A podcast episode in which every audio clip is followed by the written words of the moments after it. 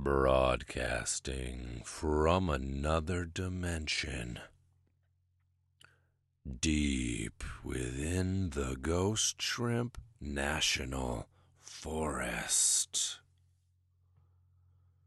Sending you secrets from the future directly into your motherfucking mind. what up, everybody? Welcome back to the Ghost Shrimp and Friends podcast, episode 77. Um, if you've been following along, uh, don't try to make sense of the numbers because they don't make sense. They're a little out of order at the moment, but we are going to get back on track. We're filling a gap right now, you know what I'm saying? But uh, Michelle Dugan hit me up. Ghost Scout Momageddon wanted to jump on this pod, and she said number 77 is a magical number, and I want to get on there talking about some magic junk. And that's exactly what we did here. Um, we actually did this podcast back to back on the same day as the last pod with Bark and Lerm. Um, but before I got a chance to jump on here and do the intro and outro and all that jazz, I got some cold symptoms last week and basically rested for a good part of the week. Um, and uh, you know just had really mild symptoms just a tiny sore throat tiny headache but was just playing it safe. A resting is besting you know what i'm saying? Um, but i'm feeling good. I'm back. I'm excited to get this podcast to you. Uh, we got this podcast. Um, a couple days ago, I recorded a super fresh one with my man Jesse Moynihan, who's been on the pod before and who me and Michelle reference a lot in this podcast. And then uh, the aforementioned um, upcoming episode with Scott C. Uh, got bumped, and I'm going to be recording that today, this afternoon. So, boom, there you go. Uh, I'm going to get uh, this one and the Moynihan podcast up today, and then probably get that Scott C podcast up in another day or two. Um, so lots of podcasts for your entertainment and inspiration because you know, no matter what's going on in the universe, in this infinite universe, in these parallel infinite universes, that this podcast is here to keep you psyched up about living your dream life in every reality. You know what I'm saying? And get you hyped up about making sick visual art. So get those pencils out right now and use this as fuel to boost your morale. You know, we live in that high morale lifestyle up here in the woods. Um, and, uh, and, and, we want you to do the same wherever you are around the globe. Uh, and of course, I got my trusty co host here, a juicy old cup of coffee. Let's see what it has to say. Mmm. Delicious as always. You know what I'm saying? So, let's see. A little catch up. What have I been up to? Um, a couple weeks back, I posted the the full designs of those Unbox Industry mini vinyl toys that I designed, the set of six for their blind box uh, Who Goes There series, which I'm very excited about. So those have been turned in and the designs have been accepted. And they are going to go to the sculptors, I think this week, they said. Um, and I'm even talking to them about doing some new stuff. What's next? You know, I love, love, love the idea of getting heavy into toys and making Ghost Shrimp toys. So, so uh, that's happening, which is very fucking exciting. And then uh, next week I'm going to be starting a new visual development uh, job with Netflix uh, and my buddy Alex Hirsch, who I met back in the day at Cartoon Network. We crossed paths on Flapjack. We were both there at the same time and uh, he's got some new project brewing over there at Netflix, and uh, I'm gonna jump into some biz dev with him. So that's gonna be really fun. I have no idea what it's about, and obviously I really won't be able to share any details anyway. But uh, I'm to do a few weeks of that and see where that goes. Maybe that'll turn into more or, you know, jump on some other projects. So we will see. But uh, very excited. Um, let's see what else uh been doing the workshop right now we are in week 12 of the workshop the last week which is very exciting as well all the students wrapping up their stuff um doing the last final assignment doing some final videos um, getting in there and chopping it up, having fun. That means this weekend we have our final group vid chat. We have a monthly group vid chat um, I, of course, do one on one vid chats with each student each week. Uh, but then we try to get the monthly group chats in just to build that friendship and that group morale and camaraderie and all that. And then once these once these guys are done, these guys and gals and everything in between, they're going to be jumping into the alumni group and adding to the to the uh, to the to all the folks who have taken the previous rounds of the workshop. So that's pretty cool. And uh, as of today, as of right now, um, on Tuesday, April 7th, we have one spot left in round seven of the 12 week online group workshop that's going to be starting probably April 19th. So, uh, if you are interested in jumping in on that, you better do it quick. You know what I'm saying? Um, that's gonna be really fun. My man, uh, Psych Lord, aka Alfonso de Anda, who you've heard on this podcast a few times, is gonna be my assistant this time. That'll be his first time assisting. He's observed in the podcast in the in the podcast.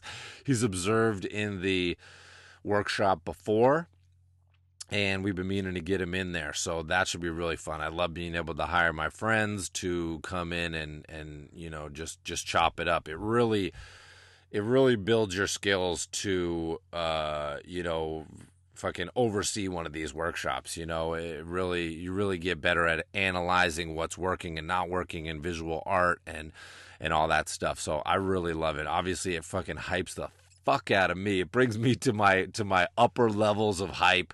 Um, you know I, i'm always hype on my own but but getting in with the groups definitely raises it up a whole nother echelon a whole nother notch and that's the way I like to live my life. That hype life as hype as fucking possible, you know?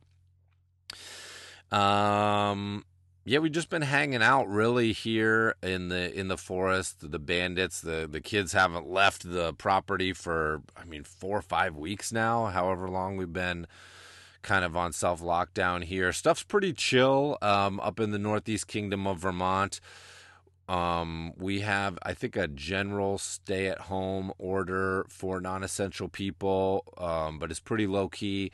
There's no corona uh, infections in our local hospital, which is pretty cool. Um, and there's there's a there's a few around the state, but the state's pretty spread out, and there's not a lot of people. Uh, it's a small state, but it's just mostly forest, you know, and especially up here as you go south, it gets a little more dense, but you know, up here in the forest, uh, it's it's pretty spread out. So that's pretty cool, and and our town seems to be coping pretty well with it. Um, you know, the stores that are closed, you can kind of go like the hardware stores closed now, but you can go pick up stuff there. They're they're still open. You just don't go inside. Um, so uh, you can call in your order.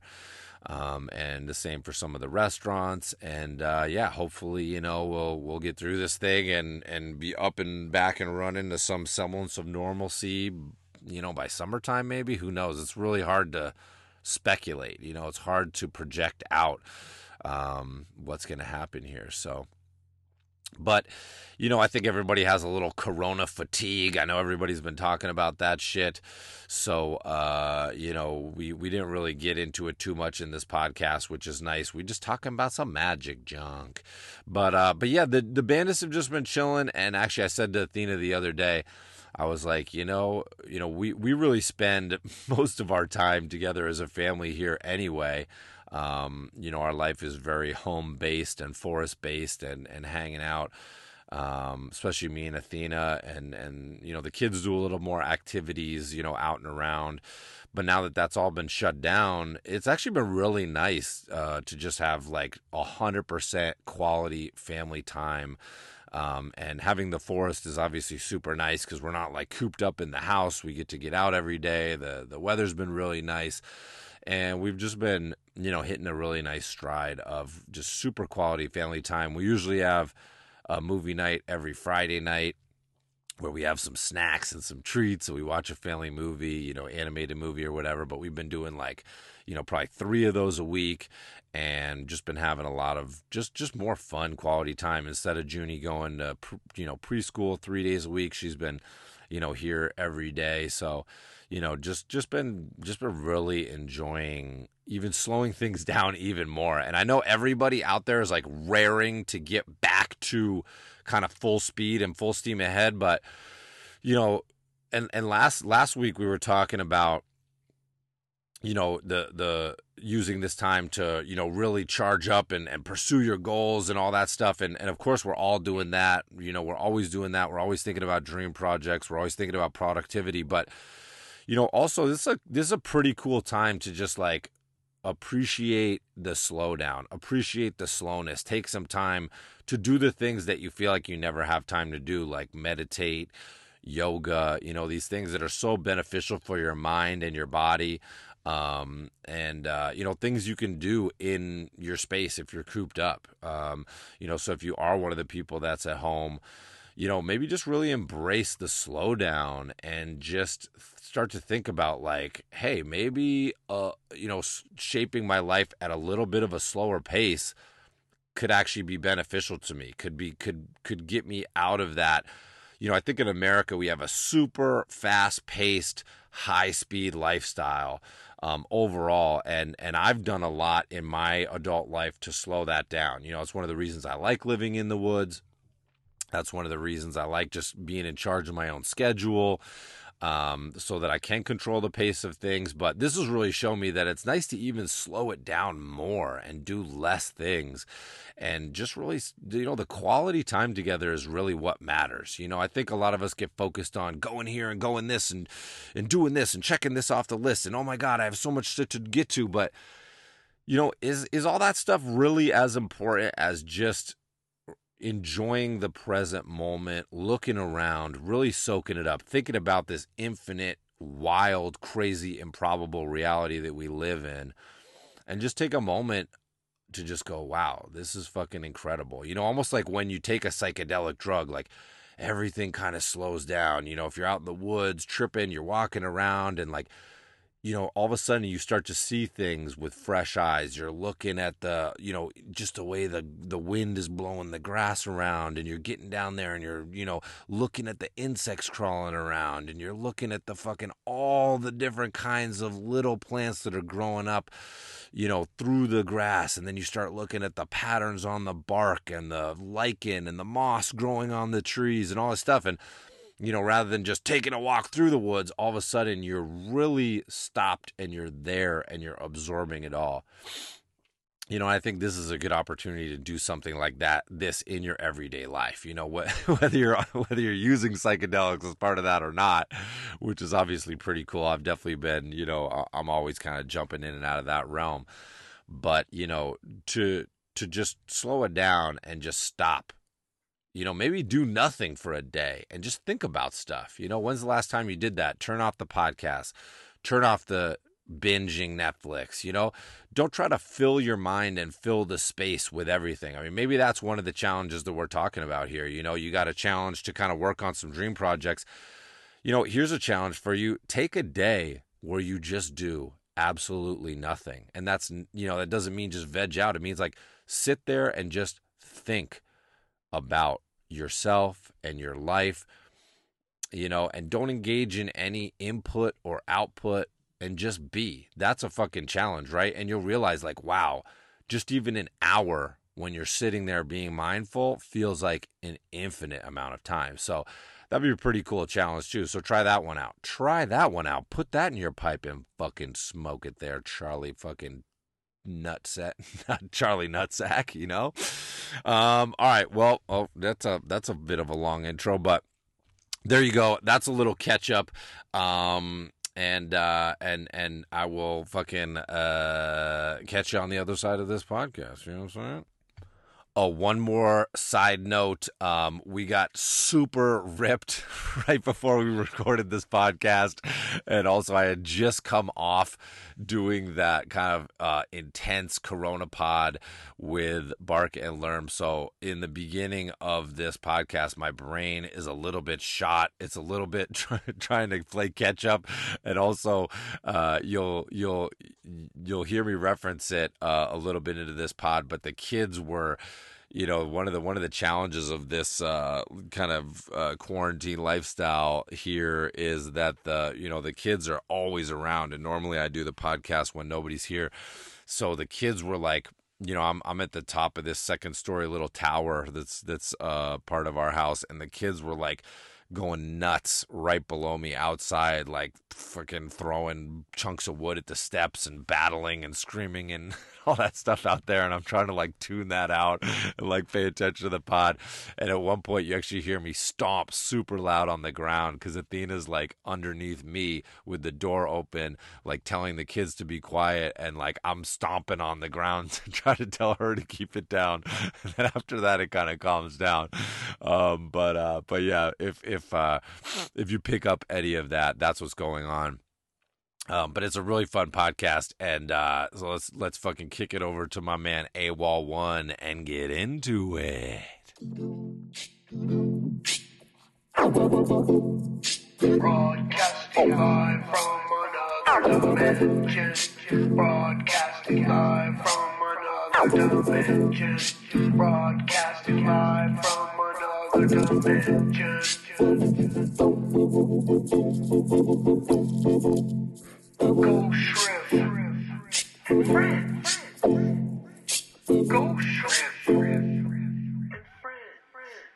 All right, here we are once again. Uh, here, continuing our Corona World Tour 2020 podcast series for the day. We just got finished talking, checking in with uh, Lerm and Alex. And uh, here we are with our resident uh, end of the world specialist, none other than Go Scout Mama Geddon. Hello, welcome to the end. Yes, welcome back to the podcast. It's very timely, and uh, let's just start right off the bat where we left off last time. How much weed have you been smoking lately? A lot of fucking weed, man. I uh, I definitely went through way more than I thought, and I have to make a stealth mission to who knows where to get you know what. Yeah, yeah, I got an ounce like a week ago, and I think I'm already down to like a half ounce. Like I literally think I've I've I've been ripping like four or five bong hits like every hour, pretty much. So I've been staying smoked. I've been trying to pace it. I I I make these like tiny half joints so I can fool myself into thinking that it's you know That's as good. much as I want. That's rationing. That's that's responsible. It's responsible actions to take. Yep.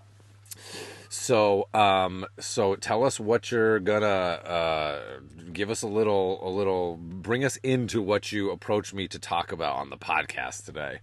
Hell yeah. All right. So for the last few years, I've been pretty much teaching myself like symbols and language of different forms of magic and different comparative mythology from different civilizations throughout the world. And so I wanted to kind of bring a couple ideas and uh, introduce the ideas of hidden symbols in artwork, as well as a few doomsday prophecies that might point to exactly where we are right now. Wow, amazing, very timely. And and um, like, what was it last year that you did a presentation at a at, at a library in Boston about this?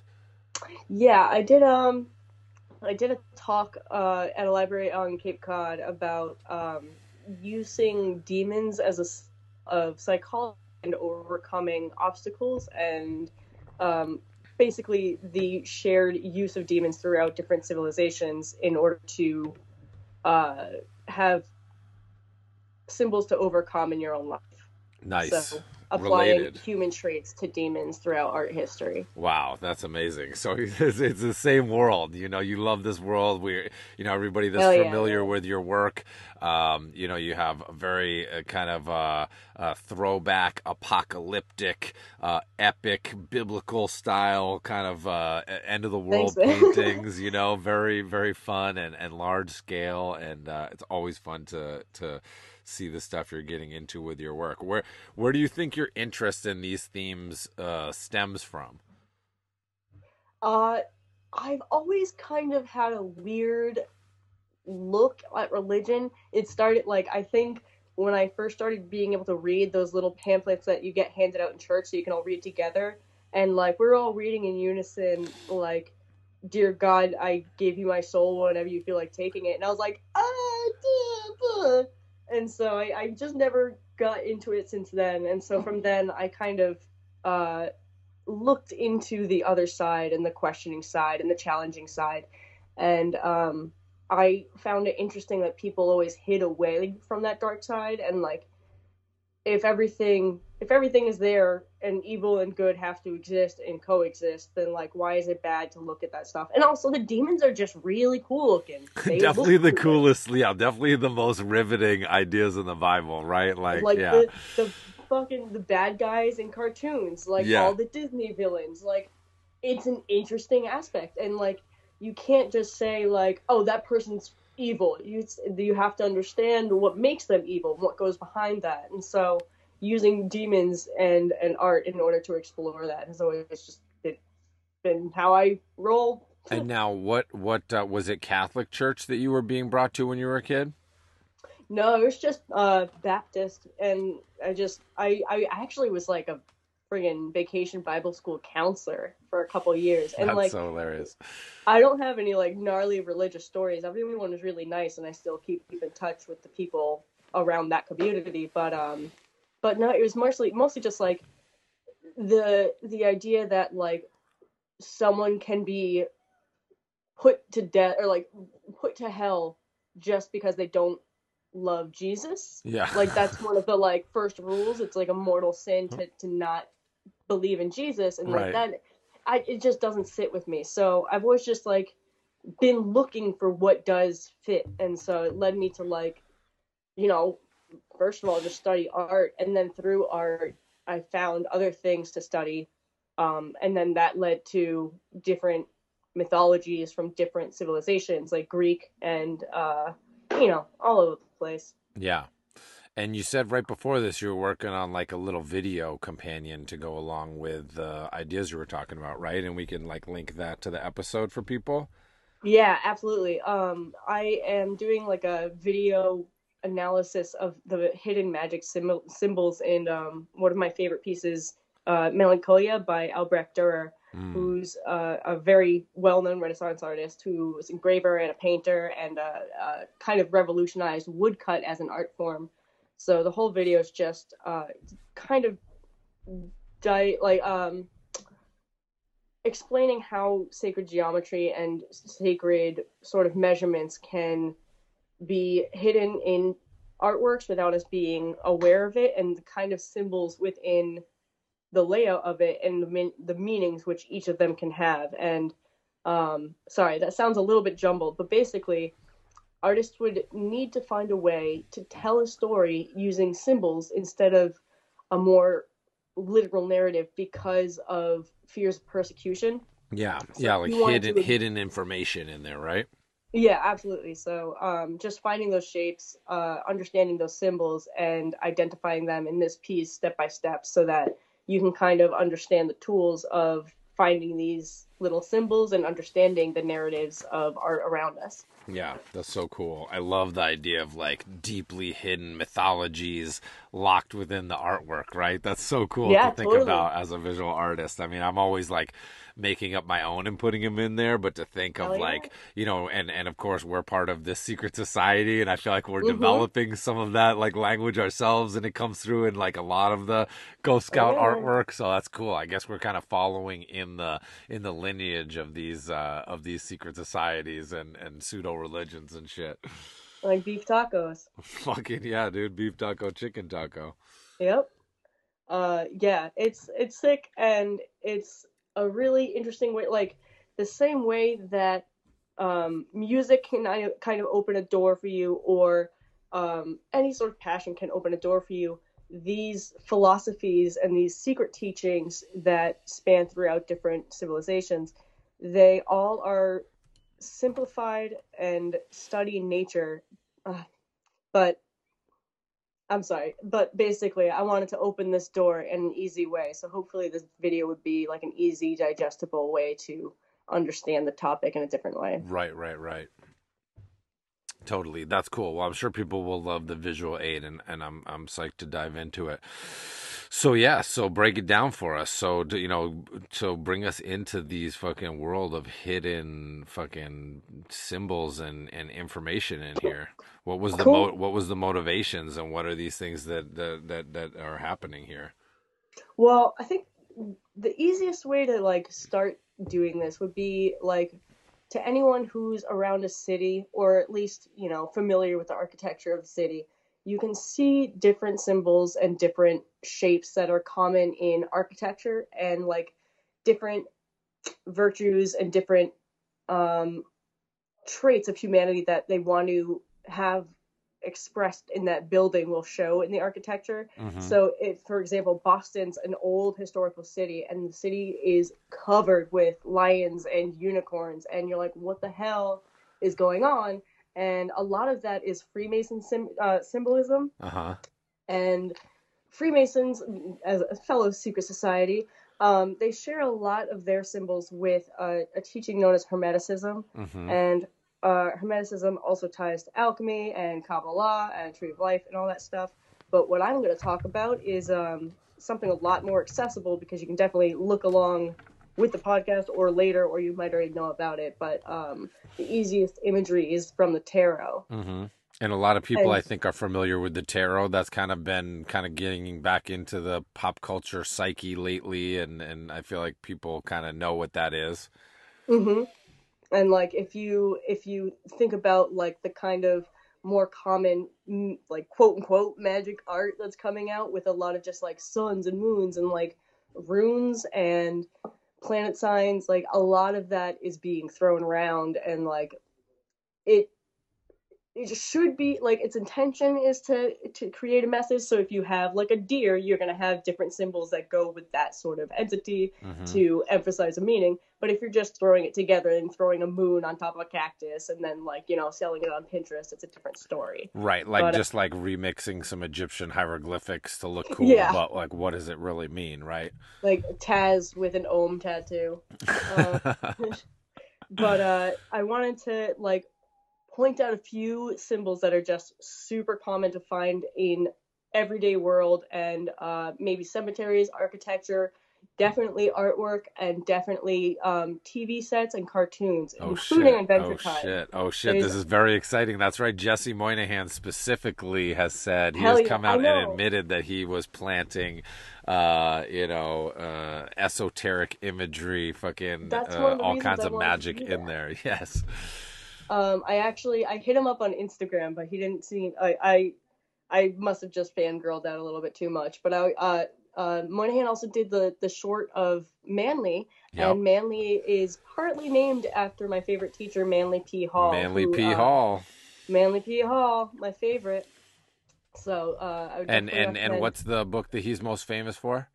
Secret Teachings of All Ages. That's right. I have that book. I do too. It's it's pretty incredible. Yeah, Um, everybody should should uh, look into this stuff. It's so fun and interesting. It's amazing, and I love that you're gonna you're gonna hit people to some things that they can see in their everyday life here. This is very Yeah. Uh, this is where you're this is where you're gonna start to wake up to all these deep conspiracies around you. Yeah, oh it's shit! it's awesome. Um, yeah, even like labels and ads, it'll apply to. And um, uh, also, uh, note about Manly P. Hall. His lectures, a lot of his lectures are free on YouTube and Spotify. So Yeah. I, I also highly recommend your uh, his lectures if you're more of a, an audio person. Yeah, super But, um, fascinating stuff. Yeah. All right. So uh, let's dive in. I'm gonna do um, basically the first like few cards of the major arcana, and just for this, I'll also tie it to um, Adventure Time. I did notes on parallels between Adventure Time and the tarot. So hold oh on one sec. shit! Oh shit! I think this is the first time that there's ever being like this is research that's being relayed on this podcast. This is academic. Yeah, that was it. Was um, I actually messaged Kent several years ago asking him if he was the one hiding all the alchemy and the tree of life stuff because uh, I figured he was he was writing stuff and um, he answered, "No, I'm the one responsible for all the poop, bart, fart, and butt jokes." So uh, no luck with that. But Oh my gosh, yeah, definitely Jesse. I'm not. I wonder who if there was anybody else super into it. I was putting in, you know, all my own stuff, but not necessarily that stuff. Um. So yeah, I wonder. you definitely you got some nice uh, hidden temple work and Mhm. uh, aliens and beef taco is basically magic in itself. That's true. That's that's yeah. I have a lot of personal alchemy that I definitely you know uh, got through the process and and put in the process from from you know previous wisdoms and of my life. So yeah, definitely a lot of a lot of uh, you know I guess you'd call that a lot of uh, pre Ghost Scout. You put a lot Yeah. of pre Ghost Scout you know mythology and stuff in there. Hell yeah. Um, but yeah, so basically, people are most familiar with these cards. If you go for the first one, it's actually zero, and numer- numerology is going to be pretty relevant. I'm not going to go through a numerology of this, but if you want to, there's a whole other world that you can go in with that. Wow. But um, the Fool is the first card. It's the zero card, and it represents the beginning of a, a person's journey. And so this would be Finn. It's the adventurer. It's the it's the excited, naive person who is yet to see the world. hmm And um, but so, so- I'm sorry. And then I love likening it to Adventure Time. I love this. This is so yeah, good. so I was I said I was gonna go over the symbols that you see in the world, and then I just jumped to Adventure Time. Should we go over the symbols that you'd see in your world, or should we go to the world of Adventure Time? Um, I mean, I think the Adventure Time tie-in is definitely fun, but whichever Okay. way it makes more sense for you to explain, because I know you've got like, I can tell you've got like tons of info, and you're trying to figure out Yeah, the, it's- the most clear way to lay it out to the layman's, right? Dude, that's the hardest fucking part of all of this is like trying to pick one place to start because like the thing is like with numerology you open a door and then you can go through the whole world of that and Yeah. the, that leads you to Egyptology and you go to the whole world of that and they all interlink and tie to one another. Um, And then but we no, I and then think we it, both take bong hits and we try to talk about it to people that have never heard of it before. and then and then we talk about reptilians for an hour and a half. Um, no, let's, okay, let's go with Adventure Time 'cause I think that's a better better way. But uh, I'll also point out the symbols Yeah, yeah. as we go. Circle back, circle back. All right, sorry about that. So yeah, no, no, you're good. You're good. This uh, is your show, dude. This is your show. Come on. Sick. Uh, so the zero card is the fool, and we were assigned that to Finn. It's the person who's about to go on the journey. This journey can also be tied to uh, the hero's journey, associated with uh, Joseph Campbell. Also, Jung, Carl Jung's archetypes. Carl Jung is a, a psychoanalyst, a psychoanalyst and a philosopher. So Finn's a fool. He's about to go on the journey. He's he's off. There's a dog on his little side, and they are about to go on the first part of their adventure. The second card is the magician. In this parallel, it would be the person that brings new knowledge and is their guide into the world. This would be Jake. Mhm. Um, a lot of people would say that this would be Magic Man because he's a literal magician. right. But when it comes to the hero's journey, the magician is the person who is always there to guide and provide like the true knowledge. And Jake is Mm. always pointing Finn to trust his melon heart and do the right thing. Right. And so we're uh, we're gonna go with Jake on that. Yep. That makes sense. The, the next card is uh, a popular character in art and in tarot. It's the High Priestess. Mm. And uh, at first, I thought it might be Princess Bubblegum, but the High Priestess is definitely more about intuition, intuition and the unknown and magic and night. So of course we chose uh, Marceline for Bam. that. hmm And um, the next character is the Empress, who is uh, a lot of knowledge, a lot of feminine power. For that, I chose Princess Bubble Bubblegum because she is, you know, the highest power of the law. Is there an Adventure Time tarot deck? There isn't a commercial one. Uh, if you want to hook it up Cartoon Network, I would be much obliged. Are But, there uh, unofficial ones? Have you seen this out there? Like I have this thought hasn't even crossed my mind and it's blowing my mind right now. I'm like, this is so amazing. I love this. I think there's fan art ones, but I, I don't know if I don't know if anyone really sells them. Wow. That'd be really cool to have a full fan art tarot deck of Adventure Time. I wonder if that is a thing cuz I mean, you're you're starting it right now. You're breaking it down. So copyright trademark to you right now. you know. Hell yeah. All right. On this idea and if it is that doesn't exist out there, you should start to do it as like a Kickstarter. People would fucking love that. dude. I actually I actually made one with the cards last night. Wow. That is I'll so explain cool. it once we get there because it's it's gonna be a good one. Good. Um, okay, so we left off on the Empress, which is the the it's technically the fourth card because we get the zero, but it's uh card number three. So uh, the next one is four, which is the Emperor, and for this I chose Ice King, and it's kind of because Ice uh, the Emperor represents the kind of structures and laws that you have to deal with in the world, Mm. and like it's the it's the rules that you have to obey as you continue on learning in your journey. And so I figured Ice King was a good uh, emperor because you have to deal with him. He's just the way it is. You can't really get rid of him. You can't avoid him. He's Ice King. Mm-hmm. And he's a king and he's a, a man of power. So put him there. Um, the next card is number five, and it's the Hierophant, which is a reader of sacred texts and sacred knowledge. And for that, I put Prismo Mm, um, nice. because Prismo is beyond space or time and is above, above, eh, above and beyond all of the things that we happen to see on Ooo. Mm. Uh, the next card is six, which is the Lovers, and um, that we went with Phoebe, aka Flame Princess, and the Lovers card is obvious with you know finding someone you love, but it's a more deeper meaning when it comes to this. Uh, it's the first thing on our hero's journey that makes him know that there's something bigger than himself. It makes him realize that there's more to un- uncover and discover in life because this new thing has uh, awakened him. So it doesn't always necessarily have to be a love interest.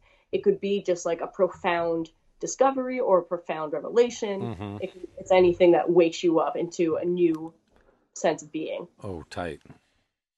Uh, next up is the chariot card, and this isn't. I didn't the, describe uh, subscribe a specific character to this. What I put is all of the dungeons and stuff that Mm. Finn and Jake end up exploring, and uh, the reason for that is the chariot is the bringing of trials and tribulations, uh, bringing of allies and enemies, and it's the the trial like the stuff that we have to go through in order to become the heroes at the end of their journey.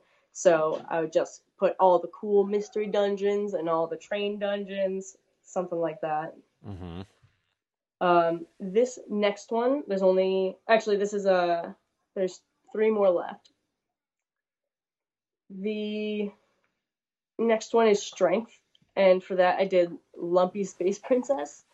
And you might think Susan Strong at the first like name of the strength tarot, Mm-hmm. but the reason I chose Lumpy Space Princess is because the strength card is all about self acceptance and self power and knowing that you have the ability to do anything. Mm-hmm. And I think that Lumpy Space Princess has the most confidence of any character of any cartoon I've ever seen.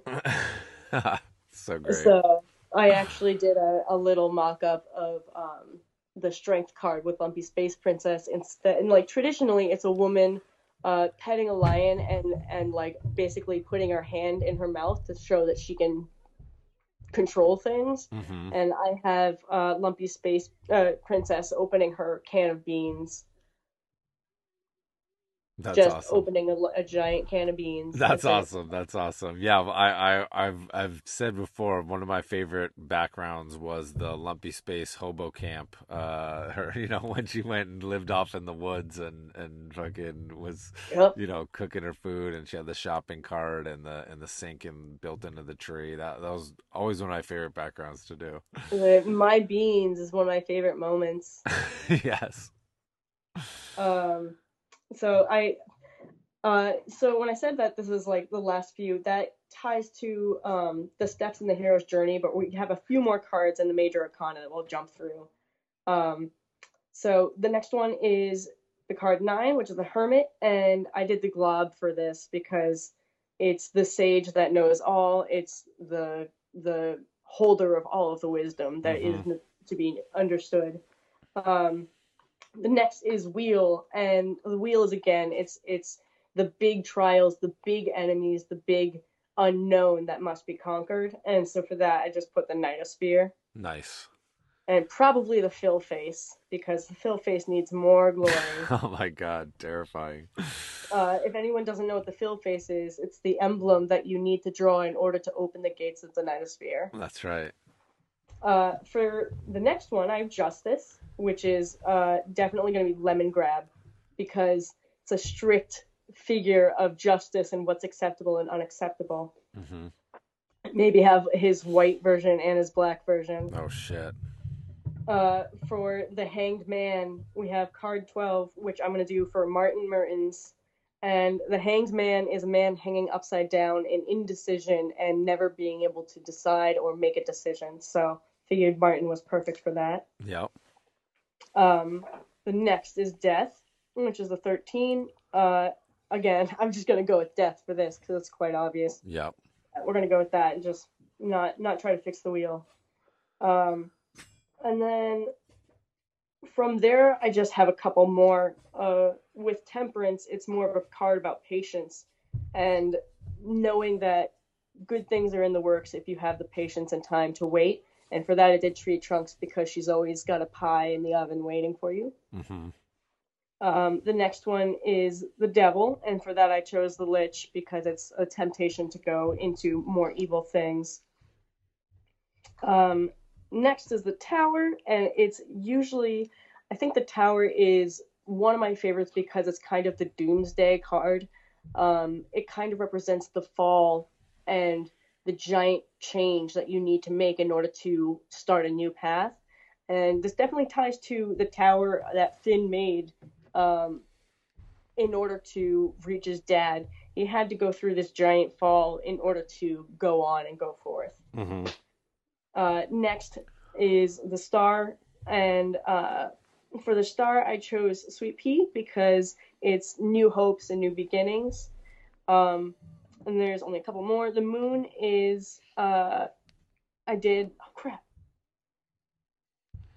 All right, I'll have to come back with the moon. Circle back to the moon. the Circle moon back. feeling.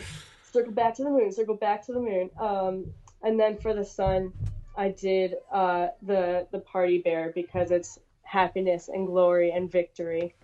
And um, the twenty is judgment, and that would be the war of the planet exploding. And uh, 21 is the world, and that would just be of Ooo and your drawings and your creation. Nice, nice. Um, so should we talk about that, or should I jump into the symbols that we'd see in the world? I'm really bad at pacing myself. yeah, do you have more about the? I lo- I think people love the, you know, I think it's a super interesting angle to come with the Adventure Time comparisons. I mean, do you have more Okay, thoughts about that? Yeah. So uh, I really got interested in kind of like once I started seeing the symbols that probably Moynihan was hiding, hmm I wanted to especially keep my eyes open for different symbols hiding in it.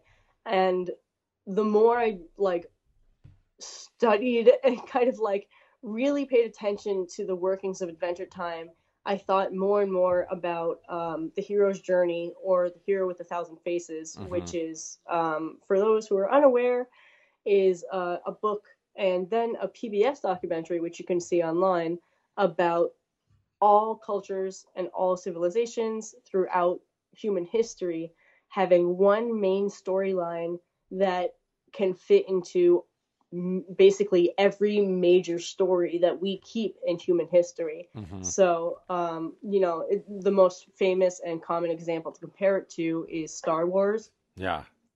and it always goes through this wheel and so that got me thinking about you know the the wheel that finn would go through on this hero's journey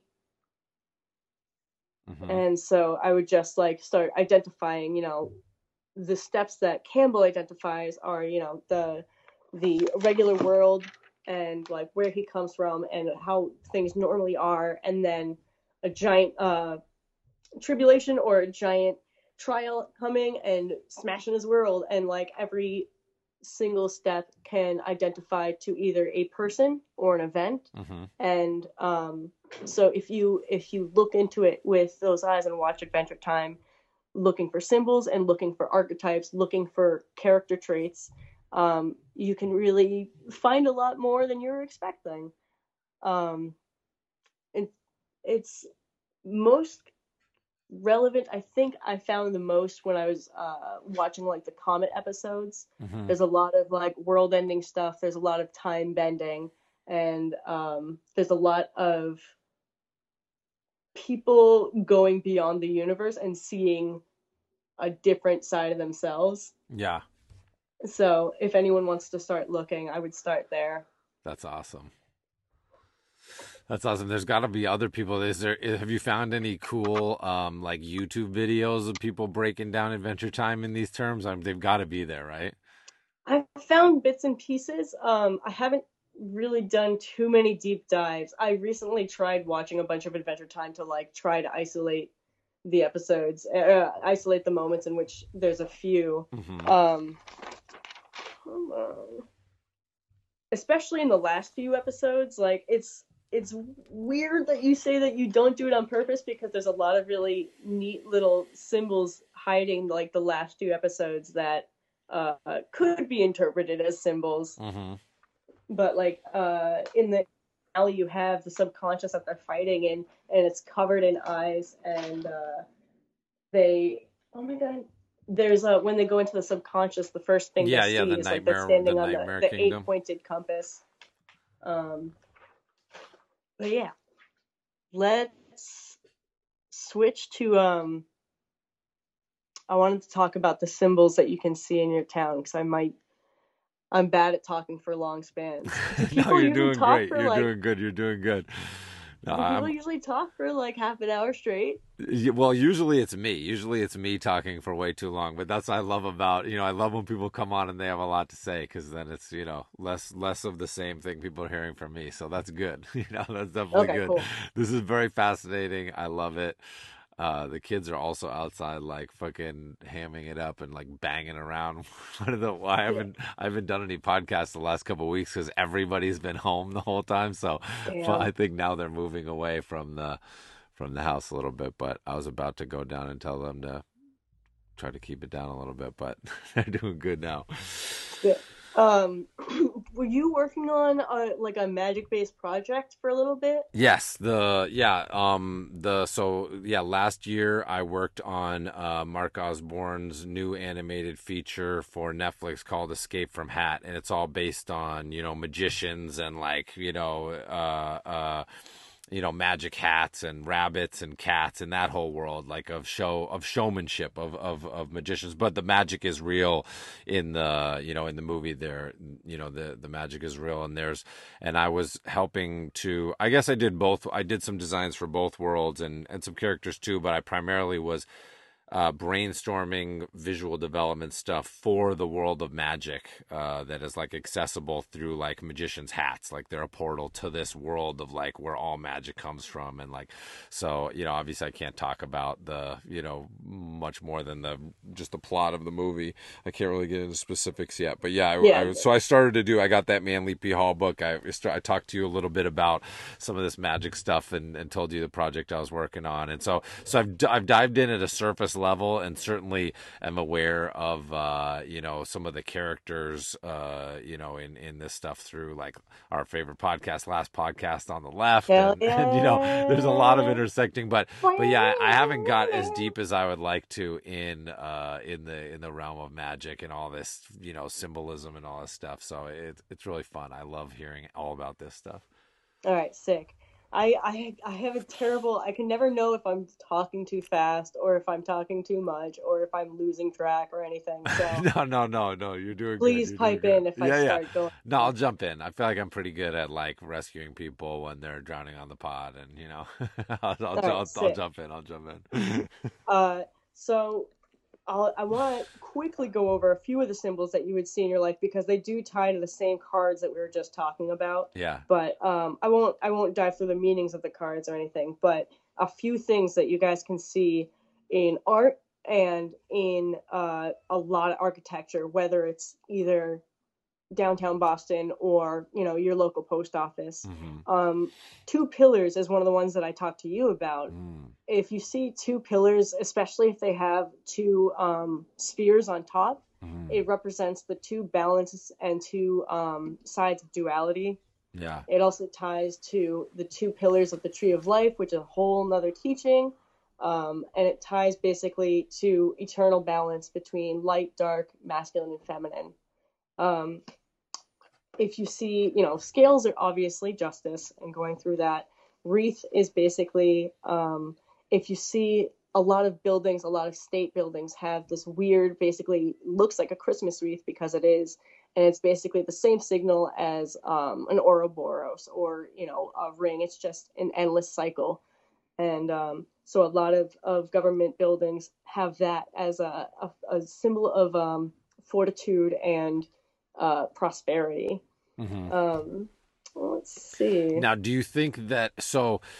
You know, I mean, when obviously the people could, you think people people could read these more readily in the past, or like just a certain group of people would be reading these, or and like what does that mean today when they're there? Are they now just there as carried over? Are there still people getting information out of these? Like, Yeah, so if we talk about symbols as a hidden language, if we go into history, let's like I'll dive into Renaissance because that's what I'm most familiar with.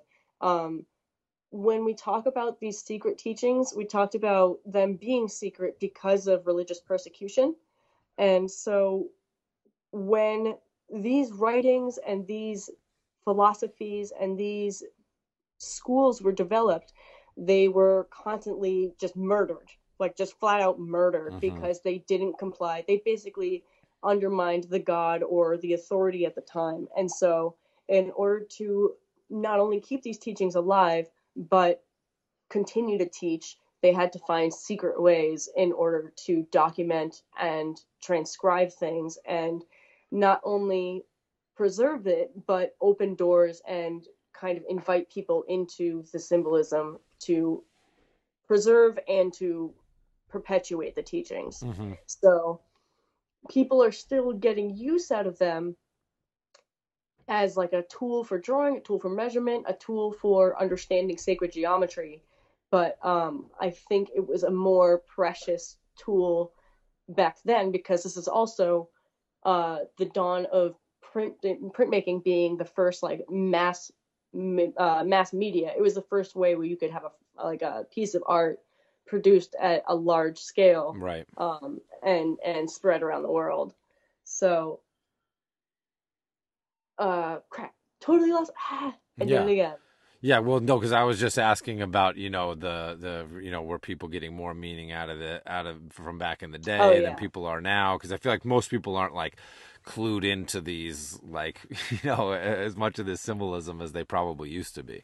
It used to be more functional, and now maybe it's it's more decorative and and and and nostalgic or or or traditional.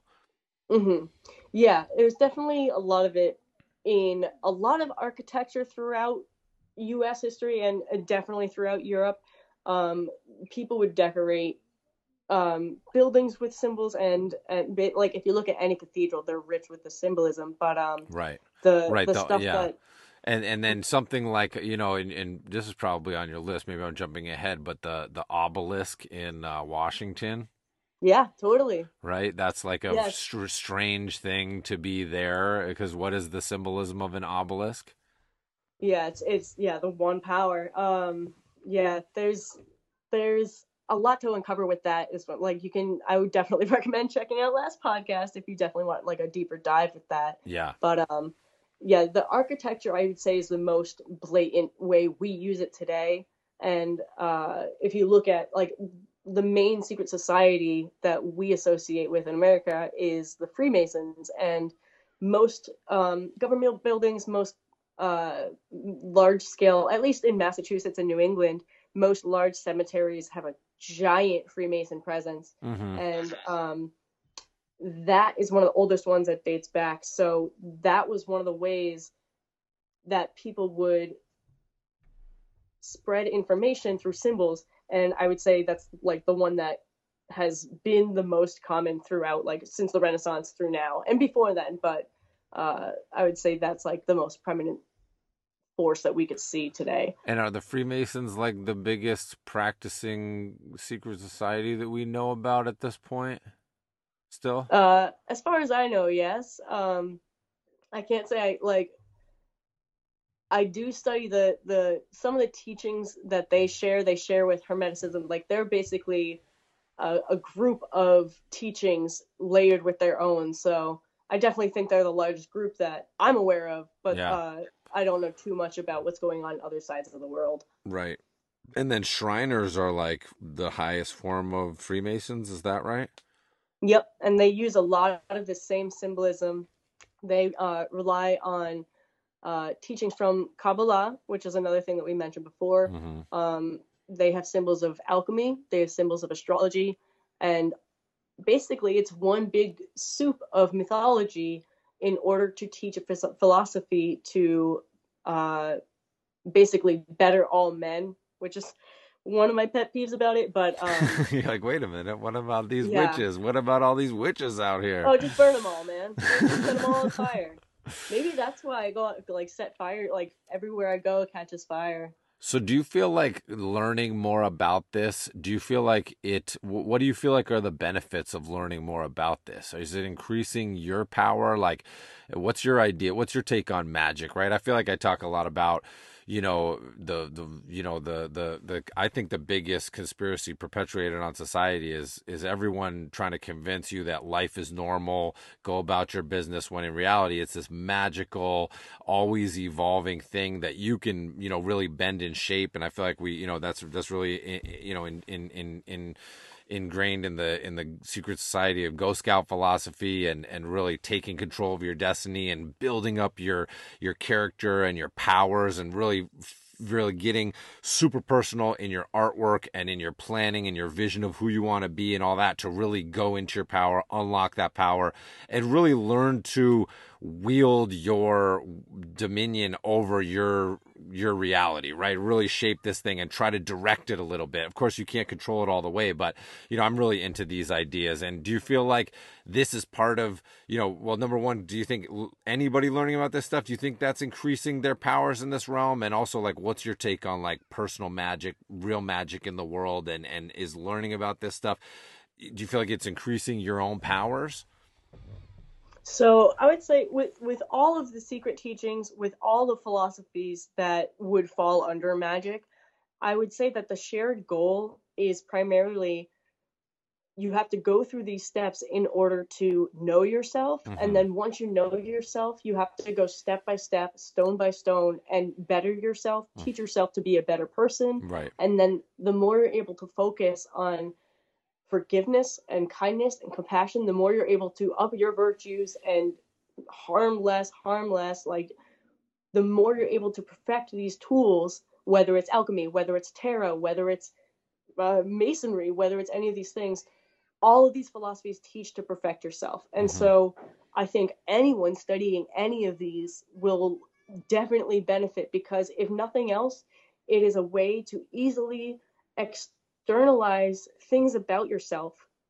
look at them and see how they could change, how you can change, and small ways that you can better yourself. Because uh, I say I have this like little Patreon that does like secret teachings and stuff, but I say a lot. Um, you're you are the only thing that you will have for your entire life. So Right. like whether it's one step at a time or like a mile a day, you might as well start working on yourself. hmm And so all of these sacred teachings really do just are just like a manual for for how to better yourself. And so yeah, I, I definitely think anyone using it uh, can definitely benefit from it. And I think that it definitely ties into ghostiny and hmm uh, Ghost Scout lore 100% because um, on top, like, even just on like a literature scale, if you just read these philosophies and like um, like Kybalion is like the text for alchemy. Alchemy is about transmutation. It's about taking something base and making it something better through effort and work and and time. right Um, you can have plant alchemy. You can have like uh, herbal alchemy where you cook certain plants. You can have uh, social alchemy. You can have whatever. But basically, um, if you craft that you're willing to work on, you have a way to parallel yourself and your development with that craft and find tools to better yourself, find tools to meditate, find tools to figure out who you are, who you want to be, how to get there, and basically re-meet yourself. And it sounds cheesy. It sounds so cheesy, but I definitely back it. Well, def- I mean, I Um, think that, that you know, definitely on this podcast, the listeners' podcast, definitely familiar with that idea of there being like a reality 101, right? Where where everybody starts, and that's kind of mainstream reality, and it's kind of what they tell you, and then some people realize, wait, there's more outside of this box. There's more than reality 101. There's more than what mainstream reality is telling me let me start to look outside of that. Let me start to and then and then once you realize that it's like okay are you going to stay? Just just just put your head in the sand and stay in that mainstream reality stay in that matrix or do you pop up and go out on that hero's quest? Do you go out on that individual journey to see just what your destiny might have in store for you right? And that and that there's probably Yeah. infinite destinies and infinite realities out there that you can kind of engage in right? That's something that i've been feeling a lot more lately is like I think in the uh, when I was younger, I maybe thought that there was like, you know, like one person I was meant to be with and like one destiny that I was pursuing. And now I realize, I feel like I realize there's all these different paths and they lead to all different destinations along the way. And like right now, I could take a hundred different paths and lead my life in completely different directions. You know, there's always infinite paths in front of you, and it's a matter of figuring out what is the focus. What that's why it's so important to be like, what is the goal here? Of my personal goal and then my goal within my community and stuff like that, right? And just like pursuing that, like I, I, I think about that more and more all the time on on this journey, you know. Yeah, that's where I I kind of connect real like like ritual magic and real magic into my reality at this point is um you know when I first started studying well still studying this I try to keep a skeptical and mathematical mind about it because I you know I really want evidence that I can hold on to and write down and be like yep that's true Mm-hmm. and so when you talk about magic and you can't provide that, you talk about magic, you talk about good vibes and bringing bringing your destiny to you and that stuff. It's like when you tell that to someone who isn't kind of open to that stuff, it's going to be really difficult to kind of talk about it. right and it sounds very um, cliche it's hard to break through because this the the there's you know obviously there's people have heard so many people talk about that and so much of it is hucksters and snake oil salesmen the self-empowerment and the you know all this all this bullshit out there you know and, and so so yeah sometimes it is i'm always trying to figure out what the what the right way to describe it is to really get people thinking about it you know Well, yeah, and one of the one of the ways that I've been able to kind of unite my science math brain with the magic brain is by looking into quantum mathematics. And yes, I, I definitely totally. Oh my god, Oh, I'm so, so with you here. I'm so with you here because It's it's so so magical. It's so magical.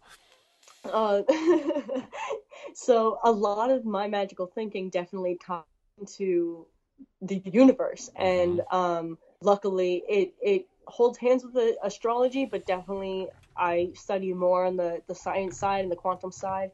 And I actually just posted a quick little video about the the double slit experiment and um, the particle wave duality. But basically, I believe that energy is totally real, that we have an effect, that every living thing has an electromagnetic field.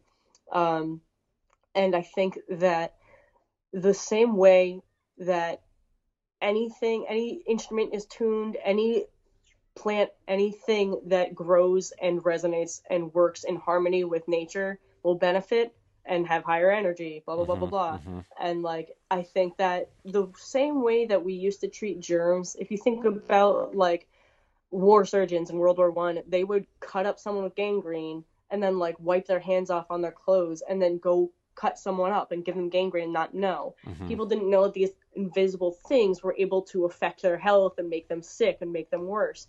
And then we're like, oh, these invisible things can affect us. Let's deal with that. And I, I feel like energy is kind of the same way Mhm. and through that um, the double slit experiment is a is a, uh physics project with the quantum, quantum uh, mathematics where they basically suggest that the act of observing something our our attention to something is able to change its outcome and so like you said when there's parallel realities you have everything set out before you particles, uh, electrons and photons, and now they're able, even able to do it with uh, molecules. They will leave, you know, a turret as a, a particle and then break into a wave. And what that means is every single position that it could end up in Right. exists at once as a wave in Yeah. superposition, Yeah. just like our parallel realities. And so if we watch it, then that breaks down that wave pattern and just puts it into one fixed spot. Right. And um, so the just the idea that our consciousness can affect energy, can affect matter, can affect something, it makes the whole idea of attracting, like the law of attraction and like fake it till you make it, and like all of those things, it gives it a much more real scientific bite to it. Yeah, and the idea of placebo, right? That that Mm-hmm. placebo people can receive placebos and still see health benefits from it, right? It's like your Yeah. intention, your will, your focus, your beliefs, right? I mean, people can believe that they're going to be sick all the time and boom, it affects their immune system and then they're sick all the time. I know people like that, you know. Yeah.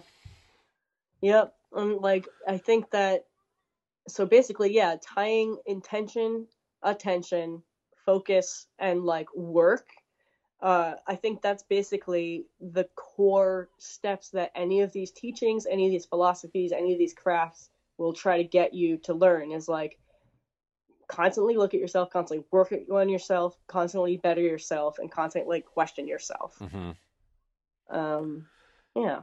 Yeah, so it's kind of like any kind of traditional education. It's these it's these symbols and these forms of architecture and all this stuff that is that is that that when you're curious about it, it starts to clue you into there is a long history of, you know, people trying to take control over this thing called life and different people's attempts to do that and communicate their efforts within, right? That's kind of the that's kind of part of this.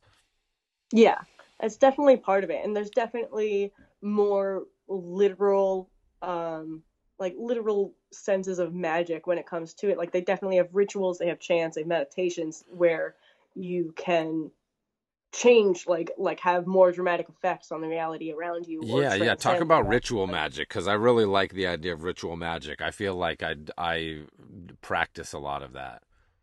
Yeah, I mean, well, I what I know about it is basically like being able to affix an intention and a hope to either a symbol that you've created or a talisman that you've chosen and being able to focus your plan or focus a thought and basically contain it within that image or that vessel Mm. and then the rituals I know, it's basically like you set the what kind of ritual magic really?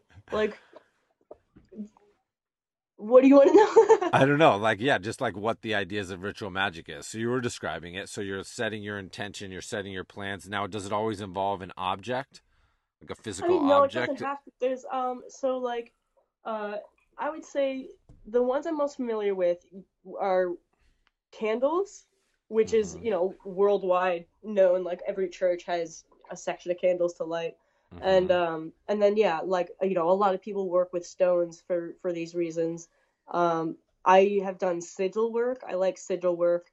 Actually even vision boards. Vision boards are totally a ritual magic. Yeah, and what it is is the idea that there is like a collective unconscious. There is a connected universe. Hmm um, the hope and the idea of it is that you can collect, you can connect and sort of project your hopes and your aspirations to a bigger section of the universe. I guess. It would be like the more your hope and the more you can meditate, the more you can reach of this collective unconscious, the more you're going to be able to shift your reality to that reality. Yeah, and so yeah you you need a thing to focus it on.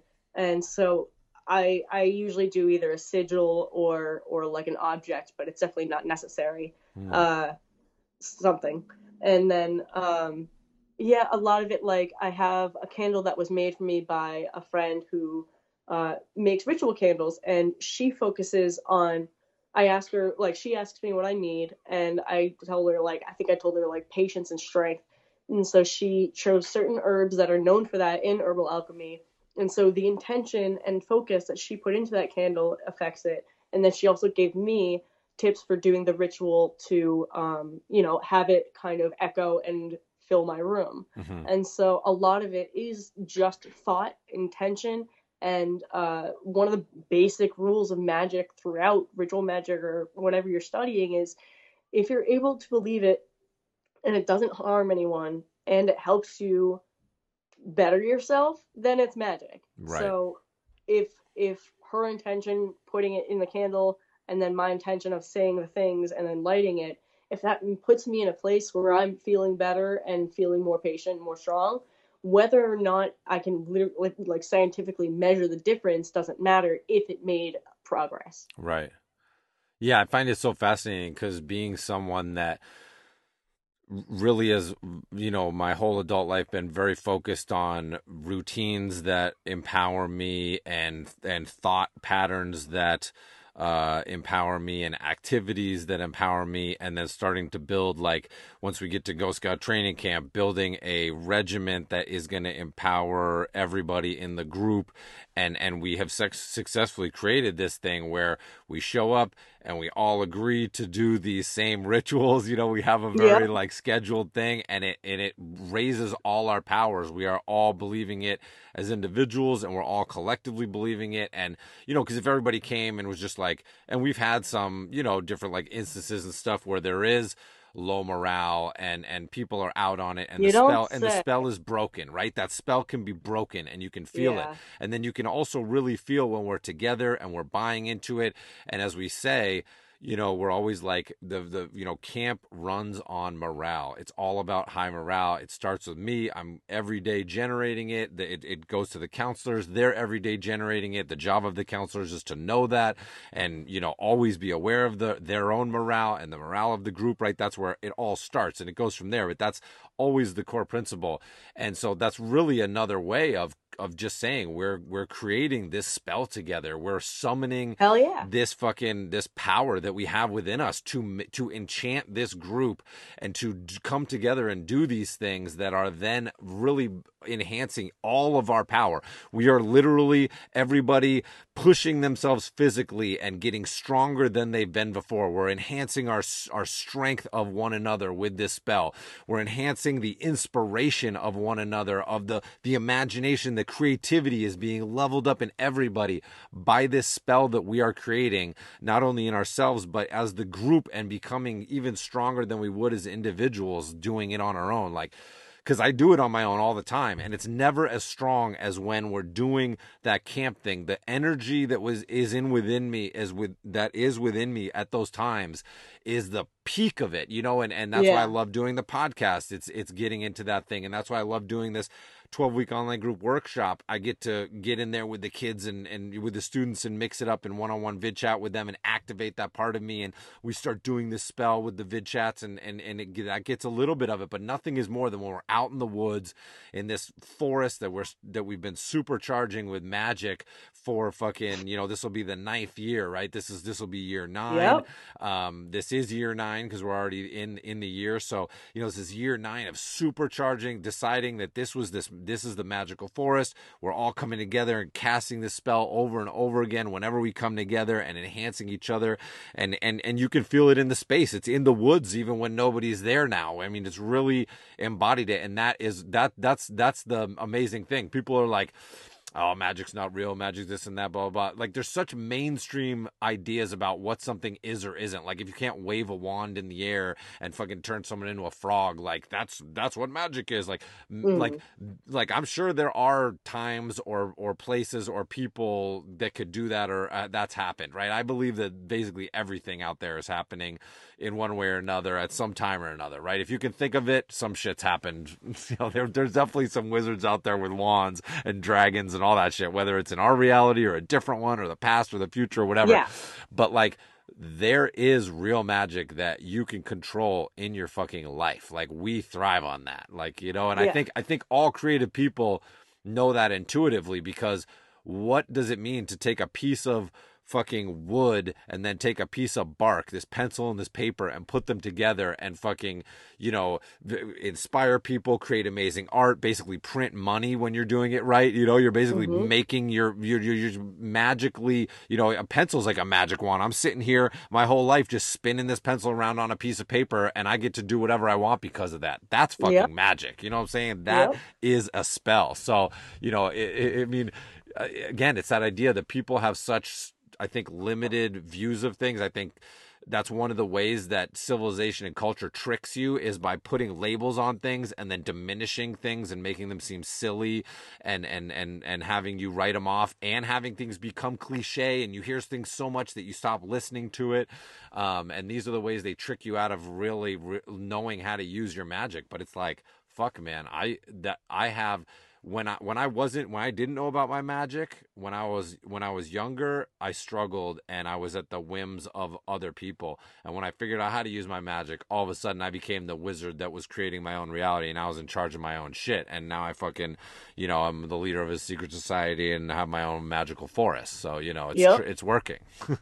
Yeah. There's also when when you're talking about like the the like the power that's in that forest now it also we can circle back to the quantum mathematics and like if you think of the collective unconscious it's kind of it's almost like a 4d cell phone network and if you think about it in the sense that we are existing like if you believe in the the the concept of I'm sorry, if you believe in the concept of a higher self. yeah.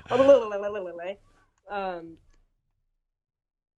the quantum collective unconscious is basically a network in which every single person has an undying cell phone that is unrestricted by time or space. Yeah. So, like, Buddha has a fucking cell phone number, and so many people are blowing him up. He's got a giant cell phone tower because so many people are giving hopes and dreams and paying attention to this timeless, spaceless entity. Yeah. And so when we look at it on a much more like individual scale, um, we all have these connections that we can't see. There, there are phone lines that we can't see. I can't see how, like, I can't see how my text gets to you, mm-hmm. but I know that it will.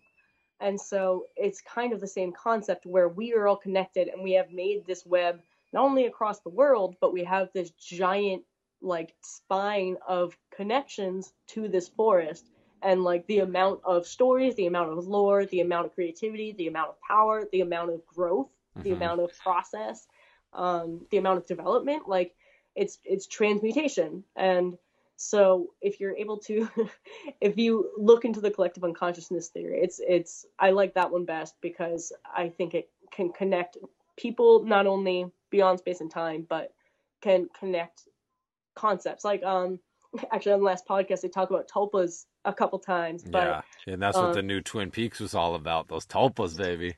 Yeah. Yep. Uh, so it's basically like, uh, in in the quantum realm, every art, every god, every deity, every hero has a quantum cell phone number that you can connect to, and like you then have a connection to, you know, Athena if you want it, and you can share Athena's power. You can get Athena's bravery every mm-hmm. time you connect with her. Mm-hmm. So um, that's one of my more favorite math magic sort of theories. Yeah. And the na- and the forest would be overflowing with it.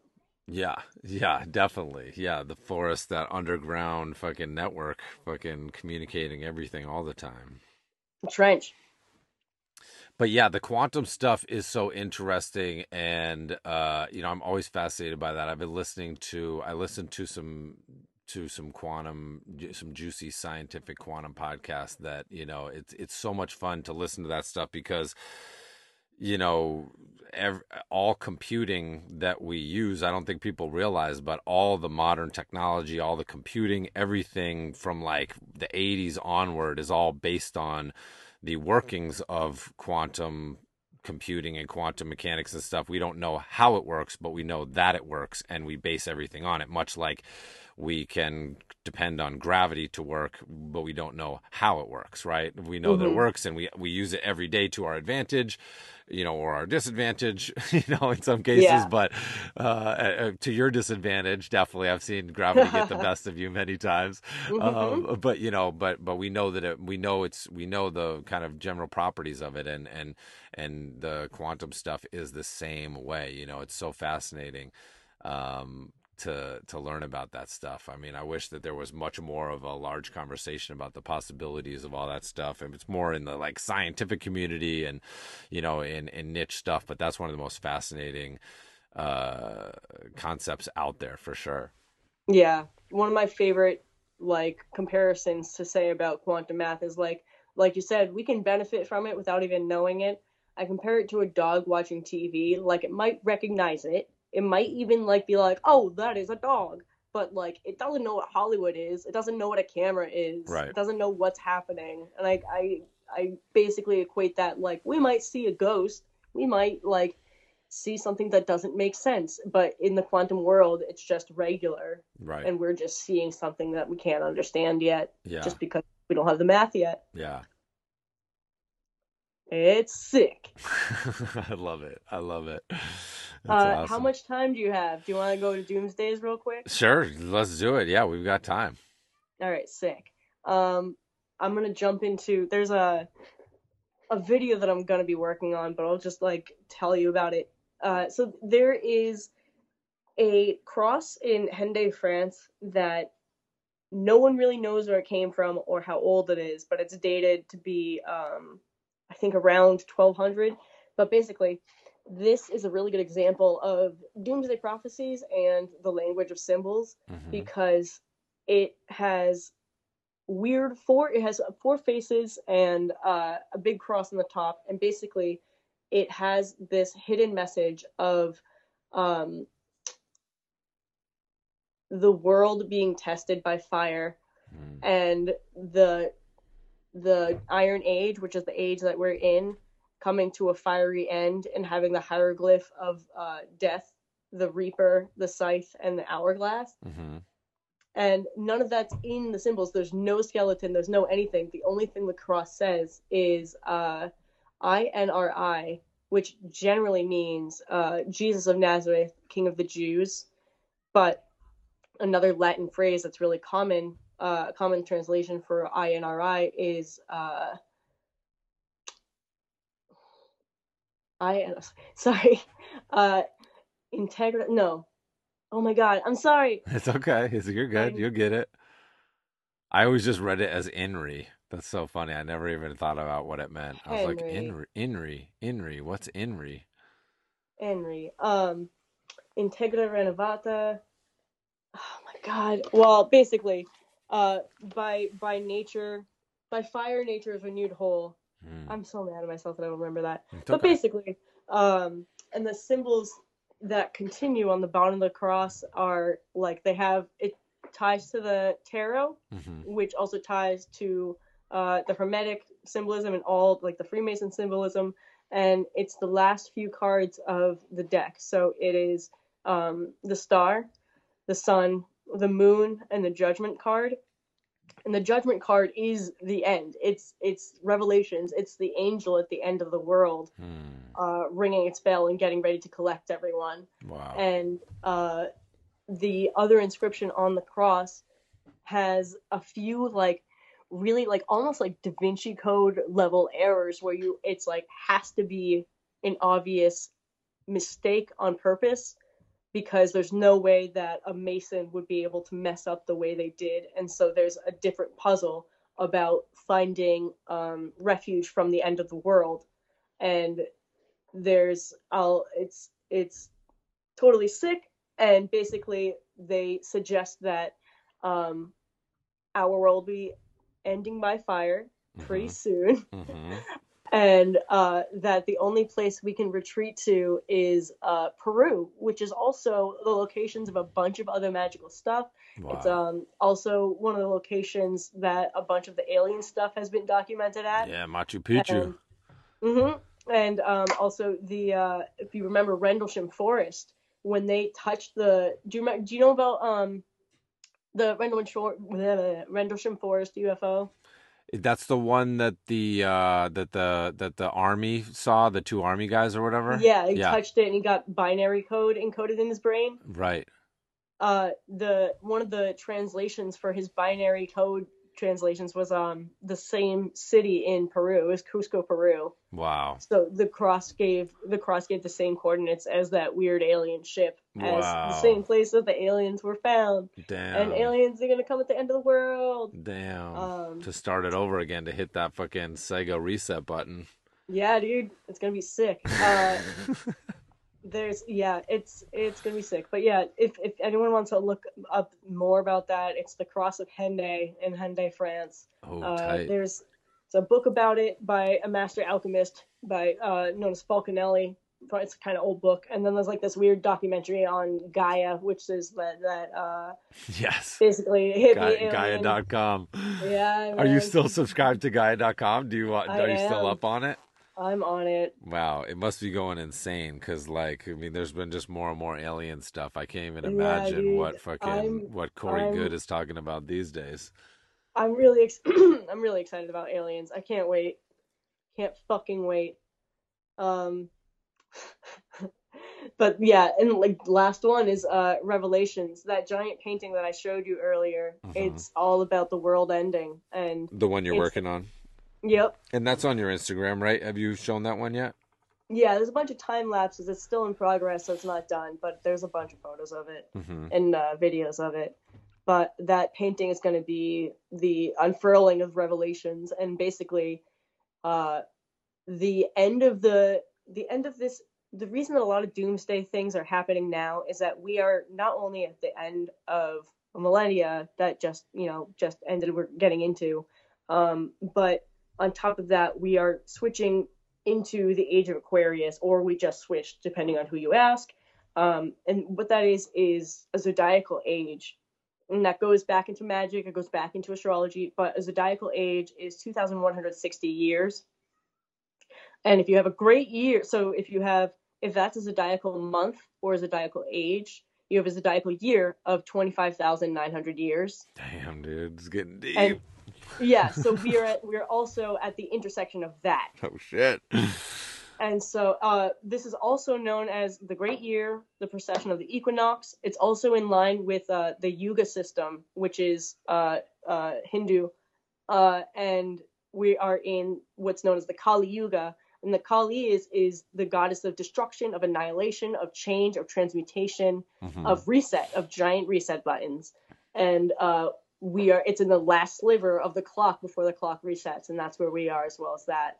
Wow. Um, and also, if uh, if you look at Revelations and uh, also Book of Enoch throughout the Bible, you'll see four beasts that represent the four apostles. Mhm. It is um, the the bull, the man, the lion, and the eagle. And what you is like really, I didn't know this until pretty recently, and I found it pretty wild. But they also correlate. Um, the eagle can be translated to the zodiac of Scorpio, which is weird because you would consider why not just a scorpion.